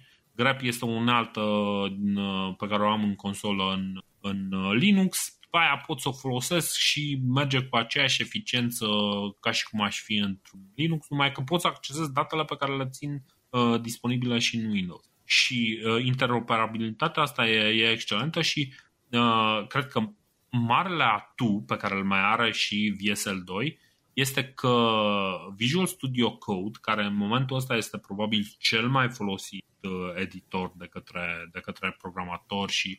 Și uh, îl folosesc, desigur. Uh, pentru că este foarte lightweight și uh, e foarte ușor extensibil, are și o integrare cu VSL2 și asta îți permite foarte ușor să folosești, deci folosești ca și cum ai lucra, adică nu folosești ca și cum, folosești o aplicație Windows, să editezi cod pe Linux, să rulezi comenzi pe Linux și, și merge foarte fain. Ce au mai adăugat, ăștia de la Microsoft au adăugat o aplicație, zice Windows Terminal, care Windows Terminal, uh, bine, ea este by default, e livrată cu, ok, poți să dai comenzi în PowerShell, poți să dai în command prompt, dar poți să dai și în toate distribuțiile pe care, pentru că ți instalezi de o distribuție separată. Mm-hmm, poți să dai comenzi în distribuțiile respective și este în momentul ăsta Windows Terminal este probabil uh, aplicația de terminal cea mai avansată, cred că e cea mai avansată din lumea Linux și Windows împreună. Deci este, e iarăși o unaltă excelentă care funcționează foarte bine. Și în momentul în care ai aturile astea, ai Visual Studio Code care face treaba asta și e iarăși open source, deci poți să-l folosești fără dileme, băi, ok, trebuie să dai bani. Ce? Um, ai și ai, ai toate uneltele puse la dispoziție, ai și uneltele din, din spațiu Linux, Unix, uh, iarăși la dispoziție și poți să le, să le folosești uh, cum vrei. În momentul în care ai toate lucrurile astea at your fingertips, spune francezul. Uh-huh. Uh, da, de ce nu? Adică e, e, e excelent și este o combinație super și în momentul ăsta, sincer, doar deci eu, ok, am niște Linux pe server, dar pe mașina proprie am Linux instalat prin DSL și atâta. Nu mai am uh, distribuție separată, instalată separat, să, să fac dual boot sau alte, alte tâmpenii de genul ăsta folosesc uh, ce au ăștia în VSL și este e mai mult decât suficient pentru ce îmi trebuie din, Știi cum e? Din ce am văzut la Dave, e, ca să folosești o anumită aplicație, trebuie să, fol- trebuie să o pornești neapărat din terminal. Uh-huh. Și Uh, este și o metodă prin uh, care poți să folosești UI-ul ca să ai, ai acces la acele aplicații? Da, că... cred, cred că poți să... Uh, cred că poți să-ți pui și icons și să dai... Ah, shortcut-uri, așa. Da, hey, poți, poți să pui și chestii. E, e super tare faza asta, că mm-hmm. știi... Deci integrarea, uh, cum să zic, există o chestie în, în Linux, interfața este făcută prin ceea ce se numește Window Manager. Uh, window Managerul respectiv nu o să-ți pornească pe, uh, pe Windows, Windows da. practic se ceartă cu Window Managerul default din, din Windows. Dar există posibilitatea să rulezi, inclusiv să rulezi uh, aplicații accelerată 3D în, uh, în asta, uh-huh. uh, în VSL2 și uh, există posibilitatea să-ți faci un icon și să dai dublu click și să pornești aplicația respectivă, dar sincer nu, folos, nu prea folosești Linux pentru o aplicație uh, desktop, sincer. Deci o folosești pentru ce aplicația ai în consolă și pentru, pentru uneltele alea pe care le folosești ca pe un Swiss Army Knife, știi? Uh, da. Nu, nu este, nu, nu e pentru, nu e pentru. Linux nu, nu s-a descurcat foarte bine pe desktop mai niciodată și nici, nici nu cred că o să mai facă pasul ăsta. Mă, oricum, am vrut să pomenesc de integrarea asta și o chestie extraordinar de bună. Chiar m-am mm. bucurat că până la urmă Microsoft a făcut-o. Eu știu că pomeneam mai de mult și când era vorba de virtual machine, acum e mai simplu ca nici când să folosești în virtual machine, să ți le instalezi în Windows și să rulezi ce vrei tu pe acolo. Dar parcă totuși nu vrei să mai faci pasul ăla altul, știi? Și dacă urmărești filmul de la Dave, într-adevăr e relativ ușor, adică, ce știu, în 15-20 de minute ai deja o altă distribuție de Linux și folosești calculatorul Audacity, ce au ei pe acolo în uh, distribuția respectivă. Și e foarte ușor să și instalezi programe, dai sudo apt-get, pac, ai instalat da. nu știu ce aplicație ce vrei tu în Linux. Și nu credeam că o să ajung vreodată să văd ziua aia în care eu stau în Windows, deschid terminalul de Linux și instalez aplicație de Linux, după o rulez direct pe Windows. E, e, e, e cumva mind-bending, așa, e Matrix. Știi, știi cum e? Știi, știi, știi scena aia din, din Matrix când uh, ăsta Neo învăța Kung Fu și ce l-a scos din, uh, din Matrix și zice, I know Kung Fu. știi? E ca momentul ăla, știi? da, nu, e, e, e o mare chestie și, și pentru treaba asta serios, deci m-au cucerit uh, complet și în momentul ăsta uh, Windows 11 cu VSL2, cu, cu VS Code, cu Windows Terminal uh, astea sunt uneltele, îmi fac treaba cu ele și... Uite, super. idee de articol pe viitor să, să ne spui cum, uh, cum e viața pe Windows 11. Eu încă n-am trecut pentru că mă cam tem așa, de stabilitate, e, e de prostii de astea. Numai că e mai, mai bine șlefuită Intel. Um, uh-huh. Nu o să vezi, deci ca utilizator normal nu o să vezi uh, Windows 11 o să vadă diferența oamenii care fac uh, chestii foarte hardcore pentru, pentru noi utilizatori și hai să fim serioși și eu sunt la nivel de utilizator, nu mai sunt power. Adică sunt power user, dar nu, nu sunt super power user, știi? Sunt doar power user, știi? și uh, e, e su- suficient de safe. Deci Windows 10 încă, încă se vede că are multe chestii făcute pe jumătate, Uh, Windows 11 are mai puține lucruri făcute și practic sistemul este mai bine, mai bine lucrat. Mi se pare că e mai ok și probabil dacă o să apară un Windows 12 în vreo 2-3 ani, sigur o să, să facem Da, o să apară, pentru că Microsoft a anunțat de curând că trece la developmentul pe 3 ani de zile pentru mm-hmm. o versiune nouă de Windows, știi? Da, da. Păi, uite, o altă chestie de Microsoft, am, am văzut că e, avem linkul ăsta de la TechCrunch, ci că Microsoft va, va bloca macrourile Office by default din 27 uh, iulie, adică în două zile încolo. Da, da. Uh, întrebarea mea e cine folosește macro de Office? Eu n-am folosit ever. Păi tu n-ai folosit. Um, a, cu, cu macrourile astea e o poveste un pic mai lungă pentru că acum două luni uh, ele, ele erau by default blocate, știi? Uh, numai că acum două luni au decis, a, știi ce, o să le deblocăm by default. Și, uh, practic, setările astea implicite sunt foarte importante pentru că majoritatea oamenilor nu le știu. Uh, și atunci a, aia înseamnă că nimeni nu o să ducă să facă, să-și pună bifa aia să nu pornească automat. Da, e ceea ce zic și în limba engleză, tirania defaultului, nu? Da, ceva de genul Și uh, uh, problema, problema aici a fost că Microsoft a activat lucrurile astea, dar din punct de vedere business are sens. Adică uh, pentru că uh, macrourile respective sunt acolo ca să facă treaba mai ușoară. Chestii gen recalculări, treburi care, nu știu, îți arată data curentă. Diverse, diverse scripturi care fac diverse automatizări în, în, în niște documente. Știi, de exemplu, nu știu, uh, poți să ai, de exemplu, un formular editabil și formularul ăla să, să-ți facă corectură on the fly, știi? Să, să vadă dacă CNP-ul pe care l-ai introdus e corect. Chestii de genul ăsta. Ok, numărul de telefon are câte? Sunt 6 cu încă 4 cifre, 10 cifre. Dacă tu introduci doar 9, zice, vezi că ai doar 9 cifre. Pentru chestii de genul ăsta să folosesc uh, macrourile da. respective, numai că macrourile respective, fiind destul de complexe, poate să facă foarte multe lucruri rele, știi? Inclusiv, ok, tu introduci aici niște informații, dar eu o să-ți fac pagina să arate ca și cum e uh, pagina băncii tale unde te conectezi tu și tu să-ți introduci informațiile și astea să le trimiți prin mail la nu știu. Poți să faci chestii de genul ăsta. Și atunci, sigur că e, e periculos să faci, uh, să, să activezi uh, un feature de genul ăsta uh, fără să-l anunți pe om, bă, vezi că mm, există aceste macrouri, uh, ești sigur, ai încredere în sursă era o chestie destul de enervantă, ți apare deasupra documentului, bă, vezi că nu e în regulă, că nu știu ce. Și e, e, e o treabă, oamenii nu se mai duc acolo să zică da, enable macro, știi? Decât dacă într-adevăr știu și cumva le dă, le dă șansa să, să aibă acele câteva secunde în care să se întrebe, băi, chiar vreau să fac chestia asta sau nu vreau să fac chestia Foarte probabil nu, vă, nu vor să facă lucrul ăsta și foarte probabil nu o să facă. Dar ei, activând treaba asta și au făcut treaba asta acum două luni, practic au creat o problemă de securitate majoră. Toată lumea, toată comunitatea de securitate i-a, i-a cam luat la înjurături. Și Microsoft a răspuns pozitiv din punctul ăsta de vedere și a zis ok, hai, dăm înapoi că într-adevăr nu e, nu e o treabă, nu e o treabă foarte uh, treaba asta. Și din punctul ăsta de vedere e ok. Se da, putea, da, se putea mai rău, dar ar fi fost mult mai bine să nu facă deloc gestul. Au avut ei motive, pentru că pe linie de securitate din când în când Microsoft mai dă kick, să știi.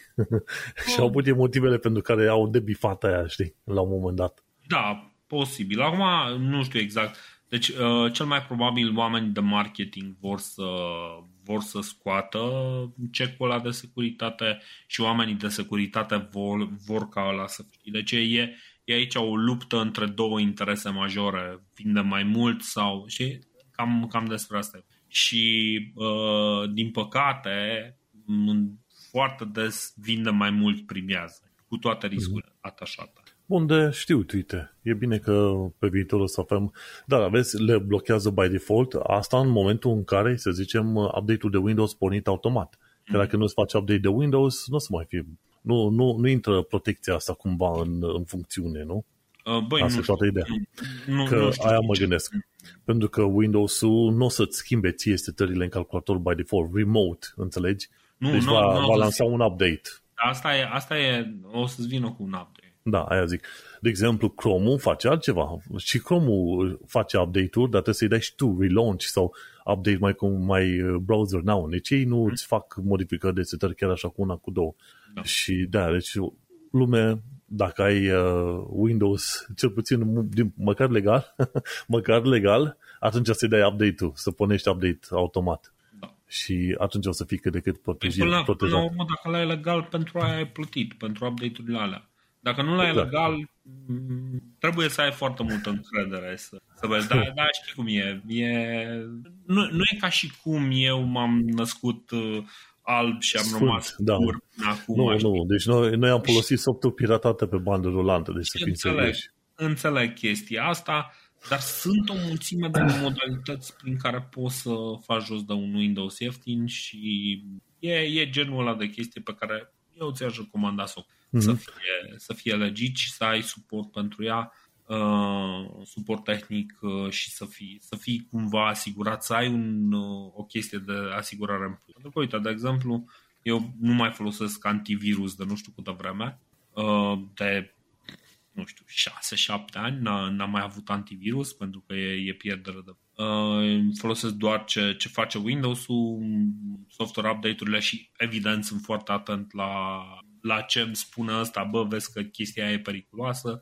și îl iau în, în seamă. Deci e un produs, e un produs uh, decent care își face banii, zic eu, mai ales că e daily driver, știi? Adică este ceea ce folosești zile. Asta este. Da, băi, mi se pare că am văzut la un moment dat, erau oferte chiar și pe site-ul lui Vale, nu zoso.ro, chiar acolo da, este da. la un moment dat. Oferte în alea, 10 euro, ce vrei tu, sincer merită.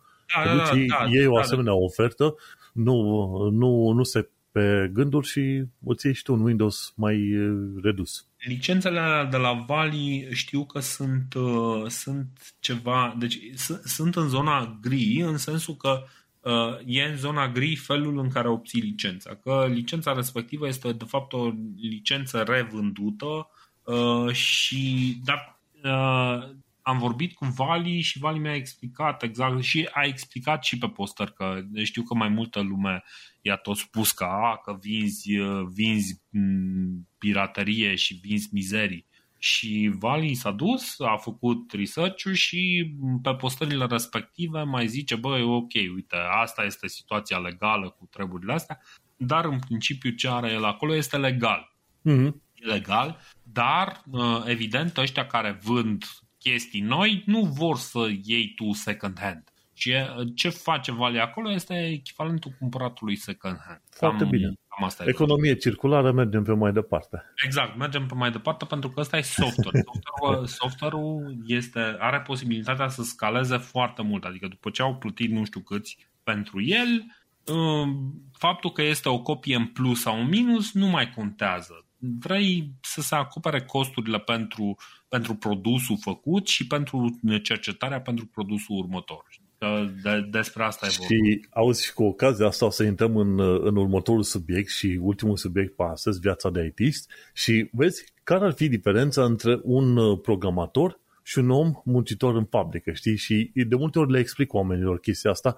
Băi, ca să înțelegi ceea ce fac eu, pentru că nu are rost să intru să-i, să explic, nu știu ce, de la cum funcționează calculatorul, cum transform codul într-un feature care chiar face ceva, știi, ceva, dansează un omuleț în fața ta, orice, știi?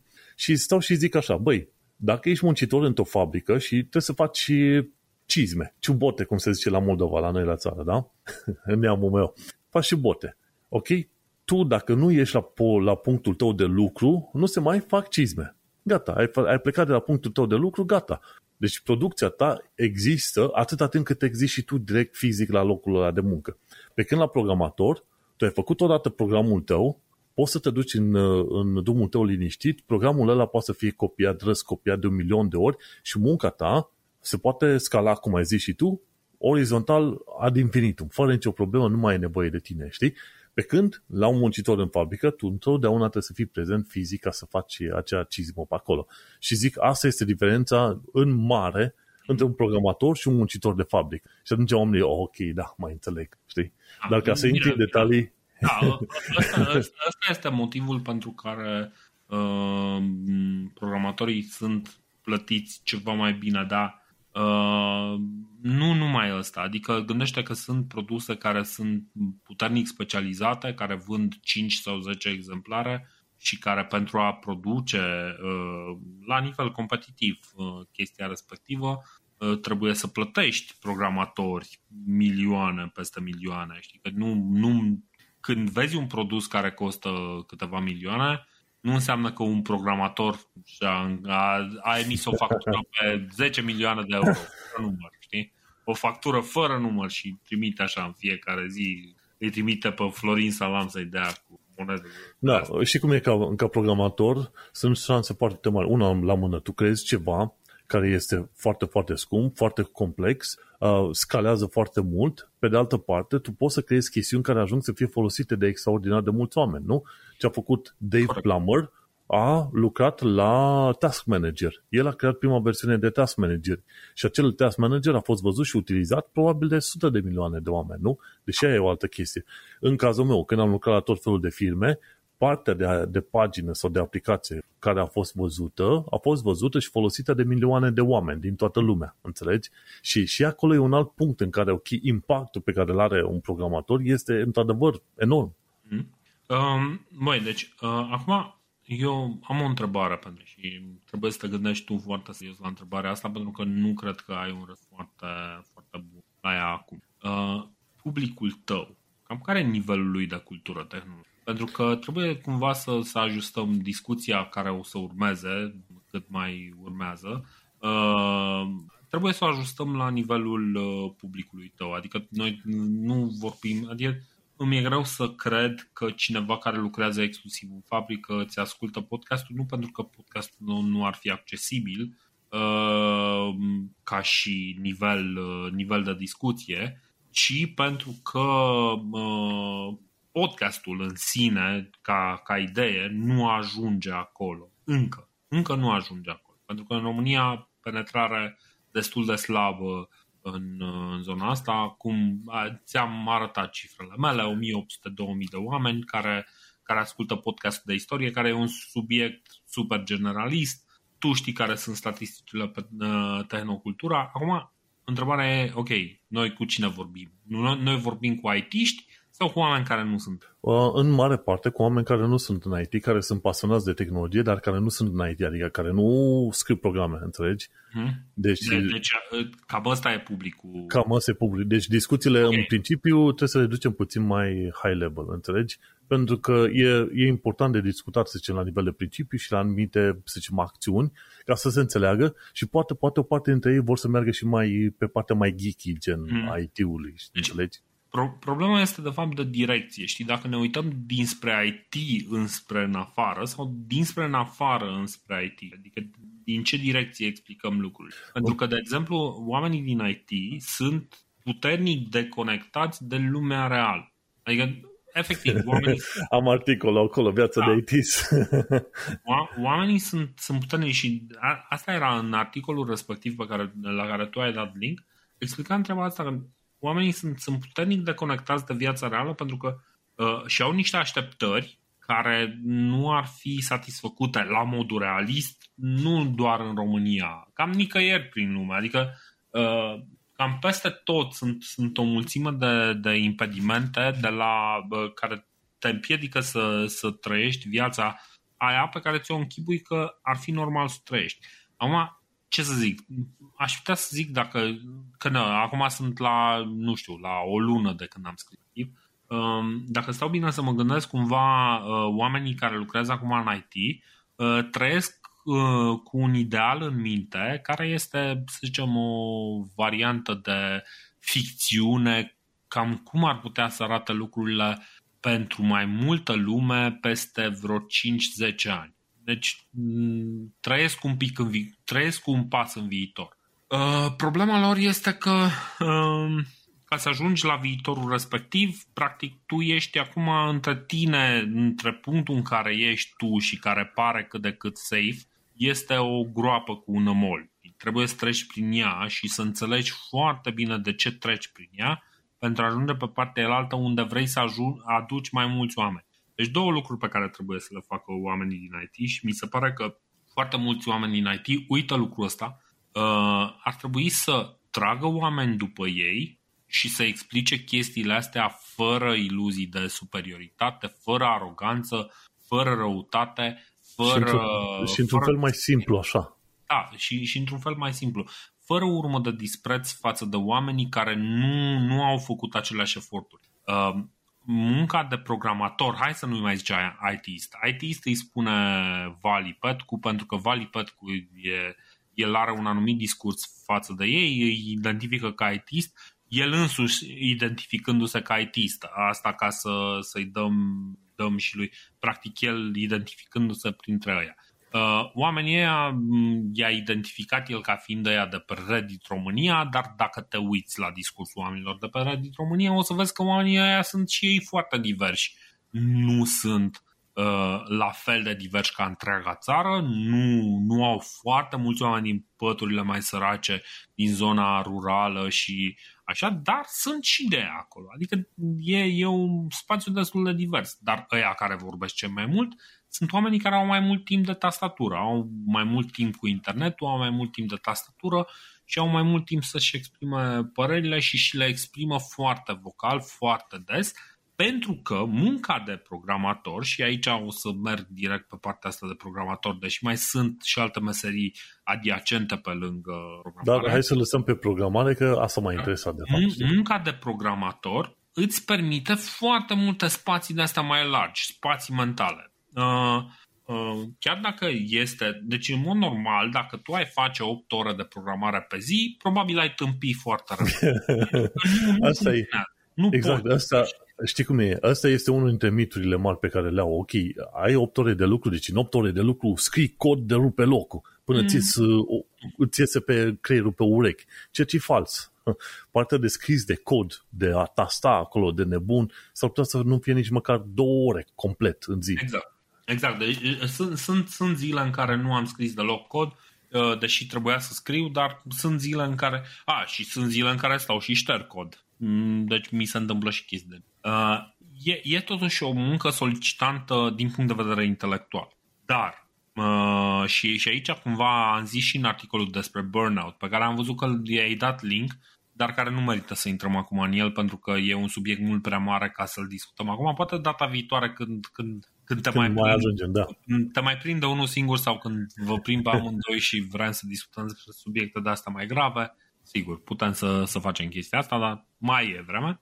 Da, rămânem uh, la viața de programator, așa că da, avem destule de discutat. Vreau să zic este că există, deci ok, există un consum intelectual, dar există o disponibilitate de natură socială și societatea, practic, a invadat spațiul ăla care în mod normal era dedicat muncii și nu mai există granițe. Totul se întrepătrunde. Se întrepătrund nevoile sociale, politice, Uh, toate chestiile astea și oamenii nu mai știu să prioritizeze cu munca. Deci totul se întâmplă la pachet, totul se întâmplă împreună. Se întâmplă și partea de entertainment, se întâmplă și totul, totul, totul se, se întâmplă în același timp în flux.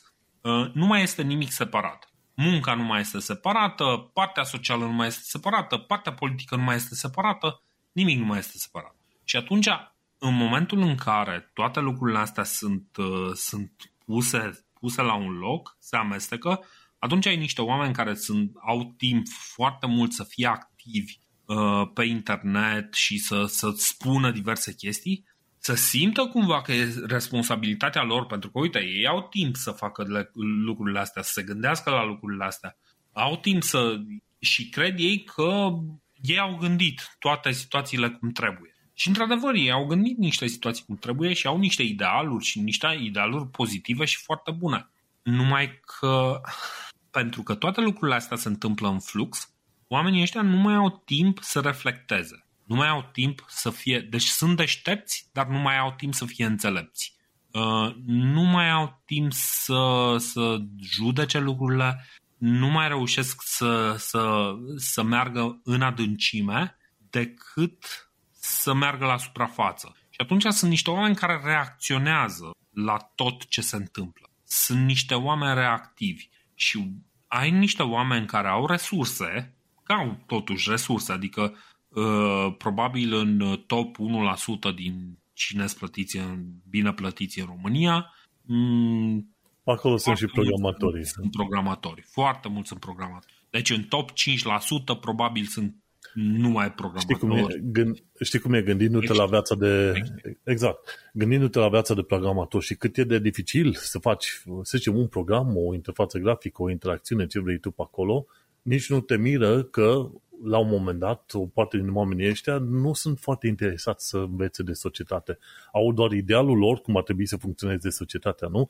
Că tu când scrii un program tu ai niște parametri și știi că ar trebui să funcționeze niște parametri foarte bine stabiliți. Nu există program care nu face ce nu vrei tu. Mm, uh, raționalizez, ra, raționalizez mult, mult prea mult. Uh, știi?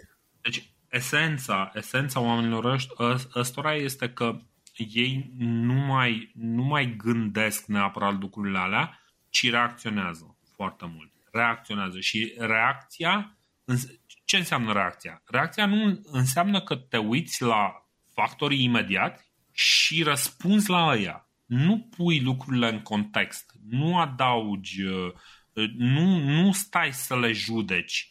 Uh, eu mi-am făcut, uh, poate primul, primul pas spre detașarea de, de lucrurile astea care ne enervau zi de zi a fost când, când am redus ICR Podcast, am început să nu mai comentez lucrurile în ziua în care se întâmplau. Da, are un, are un lucru foarte periculos pentru social media. Da, exact. Deci, pentru toată lumea. Deci toată lumea se, se înghesuie, băi, vrem să comentăm lucrul ăla care se întâmplă acum, dar nu ai toate detaliile. În, acum nu ai toate detaliile. În momentul în care începi să afli care sunt detaliile, deja subiectul nu mai este atât de ofertant, pentru că îți dai seama că ori nu este, ori există un, o motivație mai serioasă acolo, ori uh, există o explicație mult mai bună, ori există un detaliu care deja, știi, adică No, și nici glumițele nu mai sunt atât de reușite. De exemplu, țin minte, uite, îți dau un exemplu cât se poate de simplu. La un moment dat uh, a început uh, tot internetul românesc, Facebook, Twitter, Twitter mai puțin, da? Reddit și ăștia, au început tot să râdă că ieșise Dragnea, era încă Dragnea acolo și a zis, băi, avem producție record de triticale. Da? Hai, băi, toată lumea, ah, ha, ha, ha, ha, ce face noi triticale? Bă, Uh, în primul rând, aia mâncăm noi. Alea erau grâne, știi? Și ăsta e termenul tehnic. Și aia, aia în, în momentul ăla, aia era o veste excelentă. Da? Deci era o veste uh-huh. foarte bună, da? pentru că uh, erau niște lucruri pe care le fă... Era exact după ce uh, plecase Cioloș și erau niște lucruri pe care le-a făcut Cioloș, dar nu numai Cioloș, că și, și PSD-ul a făcut, că nici PSD-ul nu, adică și nici ei nu sunt hoți, nu, nu sunt, nu sunt uh, hoți absoluți. Mai sunt oameni care mai și încearcă să facă niște lucruri. Adică trebuie să te uiți la oameni și să fii un pic echilibrat, că nu, nu există rău absolut. Există oameni care fac chestii rele, există oameni care fură, nu există rău absolut. Răul ăsta absolut e întotdeauna o chestie nuanțată dacă vrei tu să-l pictezi pe oricare, că acum este Simion, că e PSD-ul, că nu știu ce, dacă vrei să-l pictezi ca rău absolut, sigur, poți să faci chestia asta, dar e primitiv să faci treaba asta. Adică e, e, trebuie să te gândești un pic, că lucrurile sunt, sunt și gândește-te, și a, acum să aducem discuția în, în planul programatorilor sau IT-șilor, programatorilor în, în România. Într-adevăr, ok, nu sunt uh, foarte, o bună parte dintre ei nu sunt foarte versați în ceea ce înseamnă societatea din România. Dar mm. pe mine mă interesa ceva mai mult. Știi, cum ar fi, cum e viața de programator, ca să înțeleagă și oamenii din jur și ascultătorii de la tehnocultura. Și în sensul ăsta, băi, ok, discutăm de programator care e o noțiune destul de fazi, destul de cețoasă, vagă, mm. ce e la un programator și am, uh, am scos aici în evidență o chestie de la tine foarte faină, ci că să fii mediocru la meseriile din IT înseamnă să înveți constant. Ei, pe asta vreau să mă concentrez în discuția noastră. Deci să okay. fii mediocru, trebuie să, trebuie să înveți constant. Și asta mi-a plăcut din, din tot articolul de am scos în evidență, pentru că, știi, oamenii cumva se laudă, uite, doctorul ăla trebuie să învețe în fiecare zi, în fiecare an, tot ce vrei tu. Ei bine, dar uite-te și la IT, la programator, pardon e aceeași poveste. Și... În, în, în primul rând că foarte mulți doctori nu, nu mai învață după, după o vreme, deși ei învață foarte mult, trebuie să, să punească foarte multe cunoștințe, dar majoritatea, ă, ăsta e motivul pentru care ai doctor care te, te tratează ca nevul mediu, deși, deși există, există strategii noi și tehnologii noi și deci, da. Ă, a, acolo afirmația e, în primul rând, accentul l-aș pune pentru pe chestia asta cu a fi mediocru. Uh, din păcate, foarte mulți, adică trebuie înțeles că marea majoritate a oamenilor care lucrează în programare sunt mediocri. Prin definiția, ceea ce înseamnă mediocru. mediocru așa, înseamnă așa explică. Fii... Nu înseamnă că ești prost și degeaba, știi? Nu înseamnă că ești prost și degeaba. Înseamnă că ești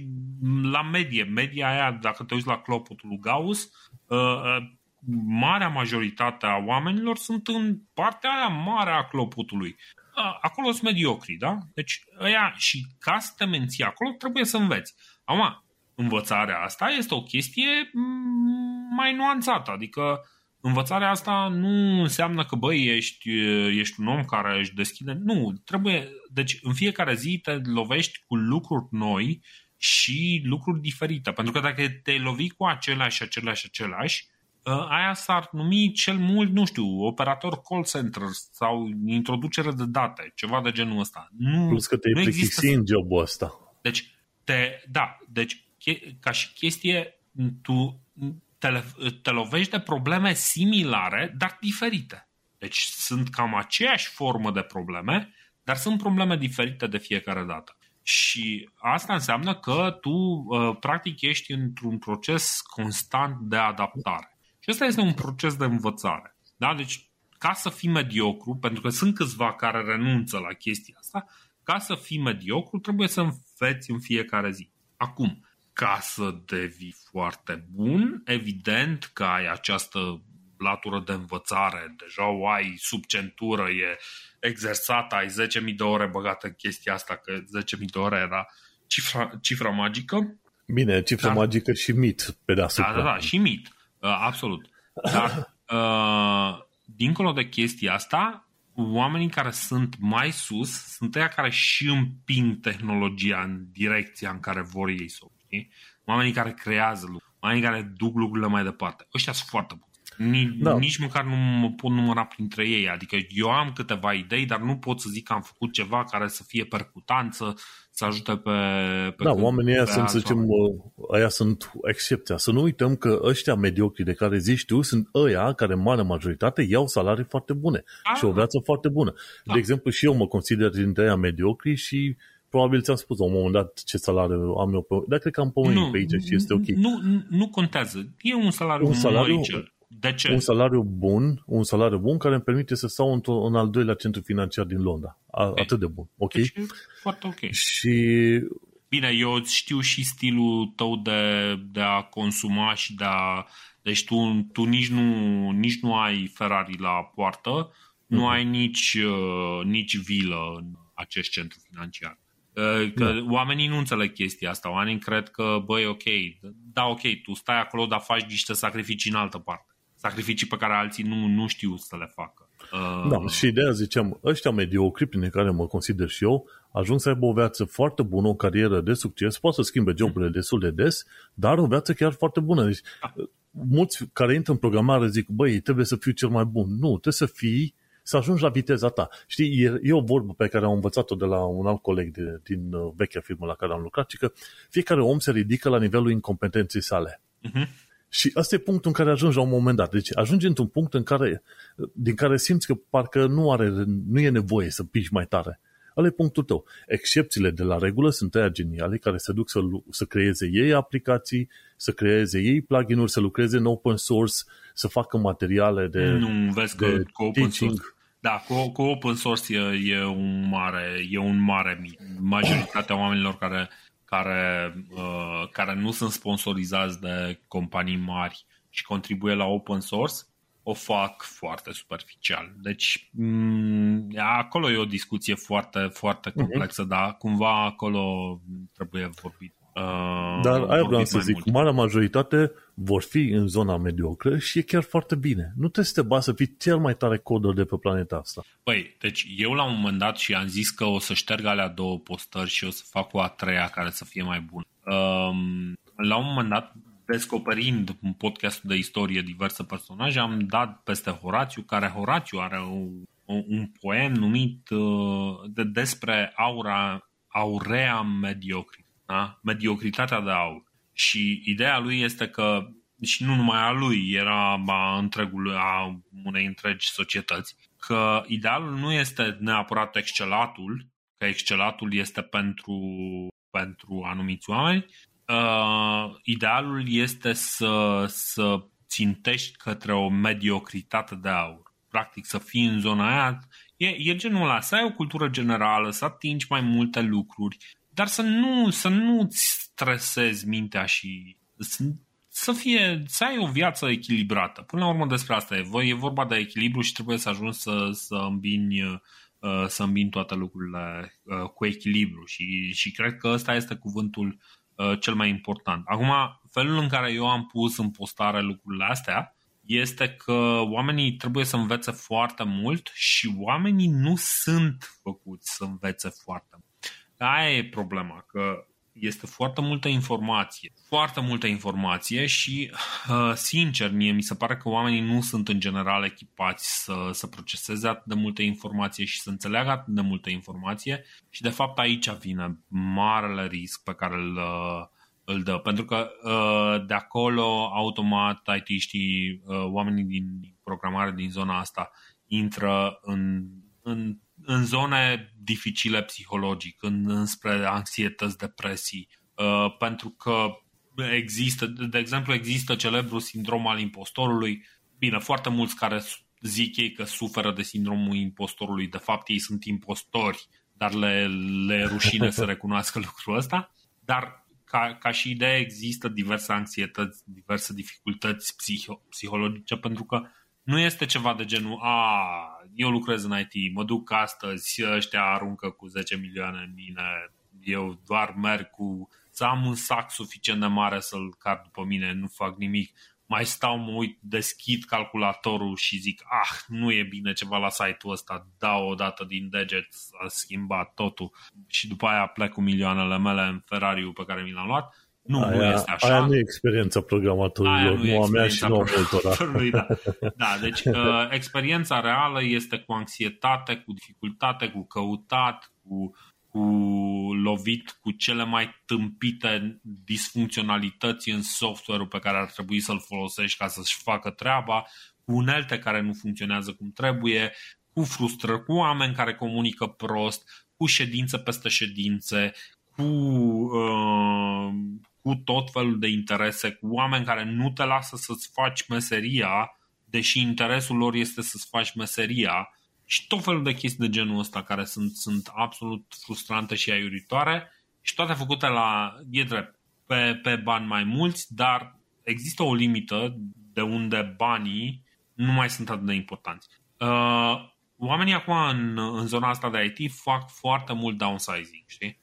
Fac foarte multe chestii de genul, băi, lucrez doar 80%. Asta e prima variantă în care lucrează 4 zile pe săptămână în loc de 5, uh, lucrează 80% am văzut redus 60%, 40% uh, și, sau 50% și, și uh, tot felul de procente de genul ăsta. Uh, dar iarăși, cel mai des uh, fac chestia asta oameni care își caută zona aia de echilibru. Uh, problema reală este că, deși uh, asta o scriam în postarea despre burnout, uh, problema reală este că jobul, așa cum am spus, toate lucrurile sunt în flux, jobul nu se termină niciodată, indiferent că tu lucrezi 80% sau 100%. Apropo că nu se termină niciodată, zi de câte ori te-ai trezit noaptea să zici, băi, știu, știu ce linie de cod să schimb ca să, ca să rezolv bug Băi, nu m-am trezit cu chestii de genul ăsta pentru că eu îmi rezolv bagurile încă din, din ziua în care le descoper. Dar ce bine de tine, că eu n-am avut așa șanse. Nu, nu, nu, nu, nu. Eu, eu, eu am alte lucruri. Uh, uh, eu am mai multe interese. Programarea este este unul din ele, dar nu e singurul și nu este, e, cum să zic, pentru mine deja a devenit o a doua natură, alte, alte preocupări mă trezesc pe mine, de exemplu eu mă trezesc și vreau să văd, ok, mă gândesc la cum fac următorul episod de podcast sau cum aranj, mai aranjez ceva pe servere sau chestii de genul ăsta. Deci, dar mai e încă o chestie pe care n-am zis-o la nimeni, dar o zic, uite, te zic acum ție, Uh, premieră uh, la Tehnocultura. Da. Nu, nu, nu, nu e nicio premieră. Uh, deci, ideea este că nu cred, nu mai țin minte o dimineață în care să mă trezesc și să fiu așa să zic, băi, ce lene mie. Nu, întotdeauna mă gândesc și am, a, ce, aș vrea să fac chestia aia, vreau să fac chestia aia, aia alta, aia alta. Și e enervant când treaba asta se întâmplă la ora 4 dimineața și ard de nerăbdare să, să merg să mai fac câte o chestie. La 4 dimineața. Asta nu e sănătos. nu e regulă, nu e. în fine. Nu e. Da, în cazul meu am avut așa situație în care, ok, n-a reușit să rezolv bug în ziua de și m-am trezit noaptea. Noaptea când să mă duc și la WC zic, băi, eu cred că așa rezolv treaba asta. Tot ce am de făcut să schimb numai, numai nu știu ce dac de variabilă, nu știu pe unde. Așa, așa era. Mă da. duceam dimineața și rezolvam. Păi aia înseamnă că mintea ta a stat să, să proceseze în continuare chestia asta. Și treaba asta, cum ziceam, lucrurile sunt în flux, toate lucrurile astea continuă, jobul continuă că, că îți convine sau nu uh, și, și totul ajunge să, să se combine și oricât ai spune tu că fac doar 8 ore pe zi, că fac doar 6 ore pe zi sau cum visezi tu că faci lucrurile, nu o să faci niciodată lucrurile așa, așa cum ai crede, pentru că mintea ta o să continue să lucreze la, la treburile respective, știi? Um, dar da, e, e parte din, uh, din ceea ce facem. Adică, da, probabil că unul mai din plaja de jos a, a mediocrității poate nu are astfel de, uh, de probleme și reușește să-și facă echilibrul ăsta în sensul că, ok, nu mai pune accent foarte mult pe, pe programare, dar pune pe alte lucruri și atunci dă, dă un interes mai puțin pe, uh, pe partea asta de programare, dar no. Practic vorbim despre niște oameni care, care au anumite defecte profesionale pe care încă nu le înțelegem, pentru că meseria este hmm, meseria la felul în care se face acum este suficient de nouă. Meseria de programator e destul de veche, are deja vreo 70 de ani, dar 60, uh, da, vreo 60-70 de ani, dar uh, nu, nu știm exact cum arată, deci lucrurile s-au schimbat complet de când internetul a devenit uh, super ușor de utilizat de toată lumea. Deci, ultimii 17 ani, să zicem. Deci, meseria asta s-a schimbat atât de mult în ultimii 17 ani încât nu ne dăm seama exact care sunt consecințele asupra psihicului nostru și uh, da, nu, nu avem încă ce, nu știm exact cât de lung ar trebui să fie cariera, cât de multe ore ar trebui să muncim pe zi, că poate programul de 8 ore e prea mult și poate ar trebui să lucrăm doar 4, nu știu. Uh, nu știm exact uh, Uh, ce efecte au uh, corporațiile astea asupra noastră și uh, dacă vrem să vedem crearea defecte din cauza programării, putem să ne uităm la oamenii din tehnologie care iau tot felul de decizii ciudate și nu-și dau seama că încalcă intimitatea oamenilor, că fac niște lucruri pe care nu ar trebui să le facă și fără pic de remușcări și probleme morale acei, acei tech bros de care se aude, știi? Nu numai tech bros, sunt și oameni de marketing și oameni de la uh-huh. cârma companiilor ăstora mari, pentru care, da. până la urmă, important e bottom line-ul financiar, nu, nu neapărat să, să nu uităm uman. de Exact, dar să nu uităm și de un alt aspect. Într-adevăr, tu trebuie să înveți în linia ta de programare, că, de exemplu, pe partea de frontend, pe ce lucrez eu, se schimbă inclusiv limbajul de programare, primește funcționalități noi de la an la an. Ai uh, ai tot felul de librării care la rândul lor se schimbă biblioteci. de la an la an. Uh, biblioteci, da, eu libraries, da, plugins. Sunt plugin-uri, sunt framework-uri care se schimbă și ala de la an la an. Sunt tot felul de, inclusiv ca metode de lucru și ce vrei tu se schimbă. Și nu numai e important, iar e și important și domeniul în care lucri, că astăzi tu creezi o, un program în domeniul financiar, mâine mm. poți să creezi un program în domeniul, uh, să zicem, medical și acolo trebuie să dobândești cunoștințe diferite. Și, și acolo s-ar putea să fie un mic bai, că nu ți se explică bine anumite chestiuni și tu creezi un program pentru un domeniu pe care nu-l cunoști suficient de mult. Și atunci... Ce, ceea ce e rău, să... pentru că mie mi s-a părut, poate aspectul cel mai important e că am avut ocazia să interacționez cu niște domenii. Uh, e drept că, de exemplu, când am lucrat cu zona asta financial, n-am înțeles foarte multe lucruri pe care până la urmă în do- eu scriam. În domeniul în care lucrez eu acum, știi? Da. Eu, eu scriam soft ca, să, ca să-i ajut pe oamenii ăia să facă niște chestii, dar era ceva de genul, bă, recunosc că nu, nu înțeleg care sunt așteptările, adică, ok, eu îți fac chestia asta, dar e sigur ceea ce trebuie și el zicea, da, bă, fă, fă tu asta că știu eu. Uh, sunt lucruri care într-adevăr te pot depăși, știi, dar sunt lucruri pe care trebuie să începi încet, încet să le, să le faci. Și programarea, uh, până, până la urmă, în momentul în care lucrurile se vor normaliza, programarea va fi văzută ca o unealtă uh, ajutătoare pentru un anumit domeniu. Și atunci o să avem oameni, și așa ar fi și normal, să avem oameni cu dublă specializare, jumătate programare, jumătate orice alt domeniu că vorbim despre istorie, că vorbim despre, nu știu, publicistică, că vorbim despre, despre orice altceva. Dar să fie un background și de programare și de jobul respectiv. Că, da, până atunci o să ai oameni ca mine, care, de exemplu, am lucrat într-un domeniu de retail, magazine mm. online, o perioadă bună, după aia m-am mutat la o firmă de fintech care lucra cu open banking și acum sunt la o altă firmă tot în fintech care lucrează pe chestiuni de savings și credite și alte chestii mm-hmm. de astea. Și atunci îți dai seama, la fiecare parte trebuie să dobândești cunoți, cum, cum e domeniul fintech, ar trebui să vin de la zero și să-i întreb, să în prima ședință aveau 20 de acronime. Zic, am petrecut după ședința o oră și ceva să înțeleg acronimele, știi? Ai făcut ceva cursuri uh, pe subiectul ăsta? Învăț, învăț și de unul singur că investesc bani de, de capul meu prin mm. platforme de investiții în UK și ce vrei tu pe acolo, platforme serioase, nu de alea gratuite și astea. Dar uh, de aia zic, a trebuit să petrec suficient de mult timp și încă petrec mult timp întrebând inclusiv, băi, în domeniul ăsta explicăm procedeul ăsta, ăsta, modul de calcul la chestiile astea, știi? Și e o chestie pe care trebuie să o scoatem în evidență. Nu numai că trebuie să înveți limbajul tău de programare, trebuie să ai și domeniile alte în care vei activa. Exact. Că altfel nu e, nu e deloc, nu va fi deloc simpatic să zicem ce vei, ce vei realiza, ce vei crea tu acolo. O să dea peste cap calculele oamenilor, mm-hmm. știi?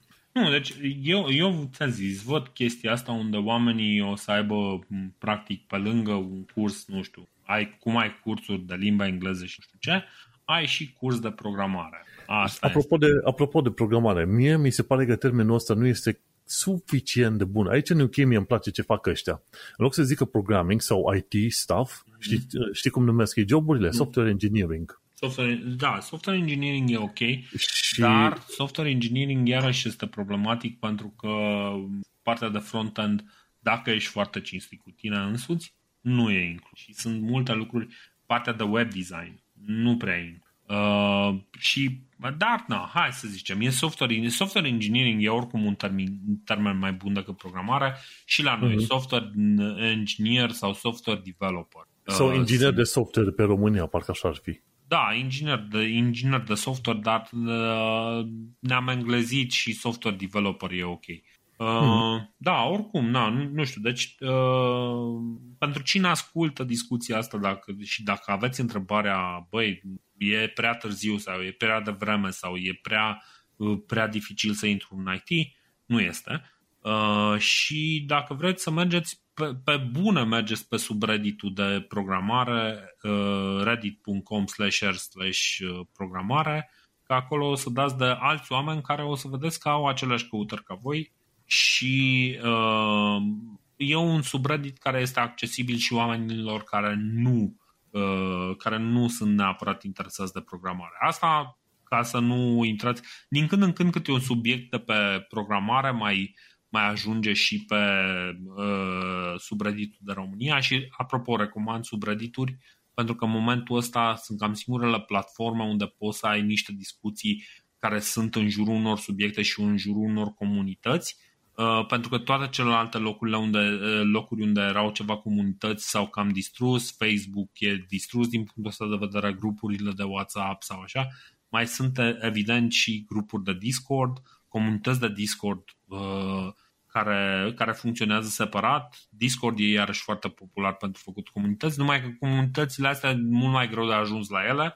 Reddit este singurul, singura uh, practic, forum, singura, efectiv. singurul forum de ăsta care încă ține uh, intrarea deschisă și lucrurile sunt uh, organizate pe subiecte. Deci intri pe uh, subreddit de programare, nu o să vezi acolo despre, despre ce a făcut Dragnea în închisoare. Știi? Deci chestii de genul ăsta. Uh, și, și asta e foarte important pentru că uh, până la urmă, la cât de multe informații este, e bine să, să fie mai uh, bine structurată și asta este, este un mod foarte bun de a structura. Mai sunt subreddituri românești care sunt, uh, sunt interesante, dar ăsta de programare și ăsta uh, R slash România care e pentru social și politic astea pot fi vizitate. Ăla de România, sincer, trebuie cu foarte multă Cu sare. Da, da, cu multă sare. Cu multă, cu multă sare. Mersi, da, fain. Uite, aici trebuie să încheiem și noi discuția.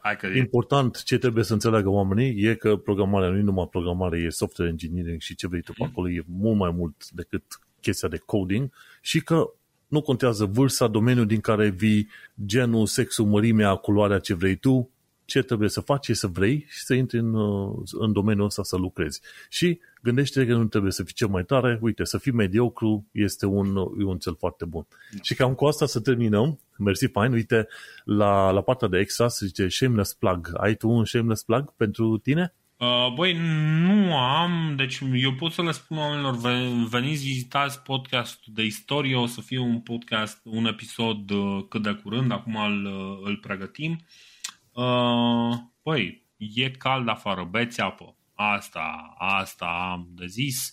În rest, uh, o să iau eu rolul lui uh, Vlad și o să zic faceți o faptă bună, donați la o, uh, la o organizație de caritate care, care știi sigur că face o chestie, uh-huh.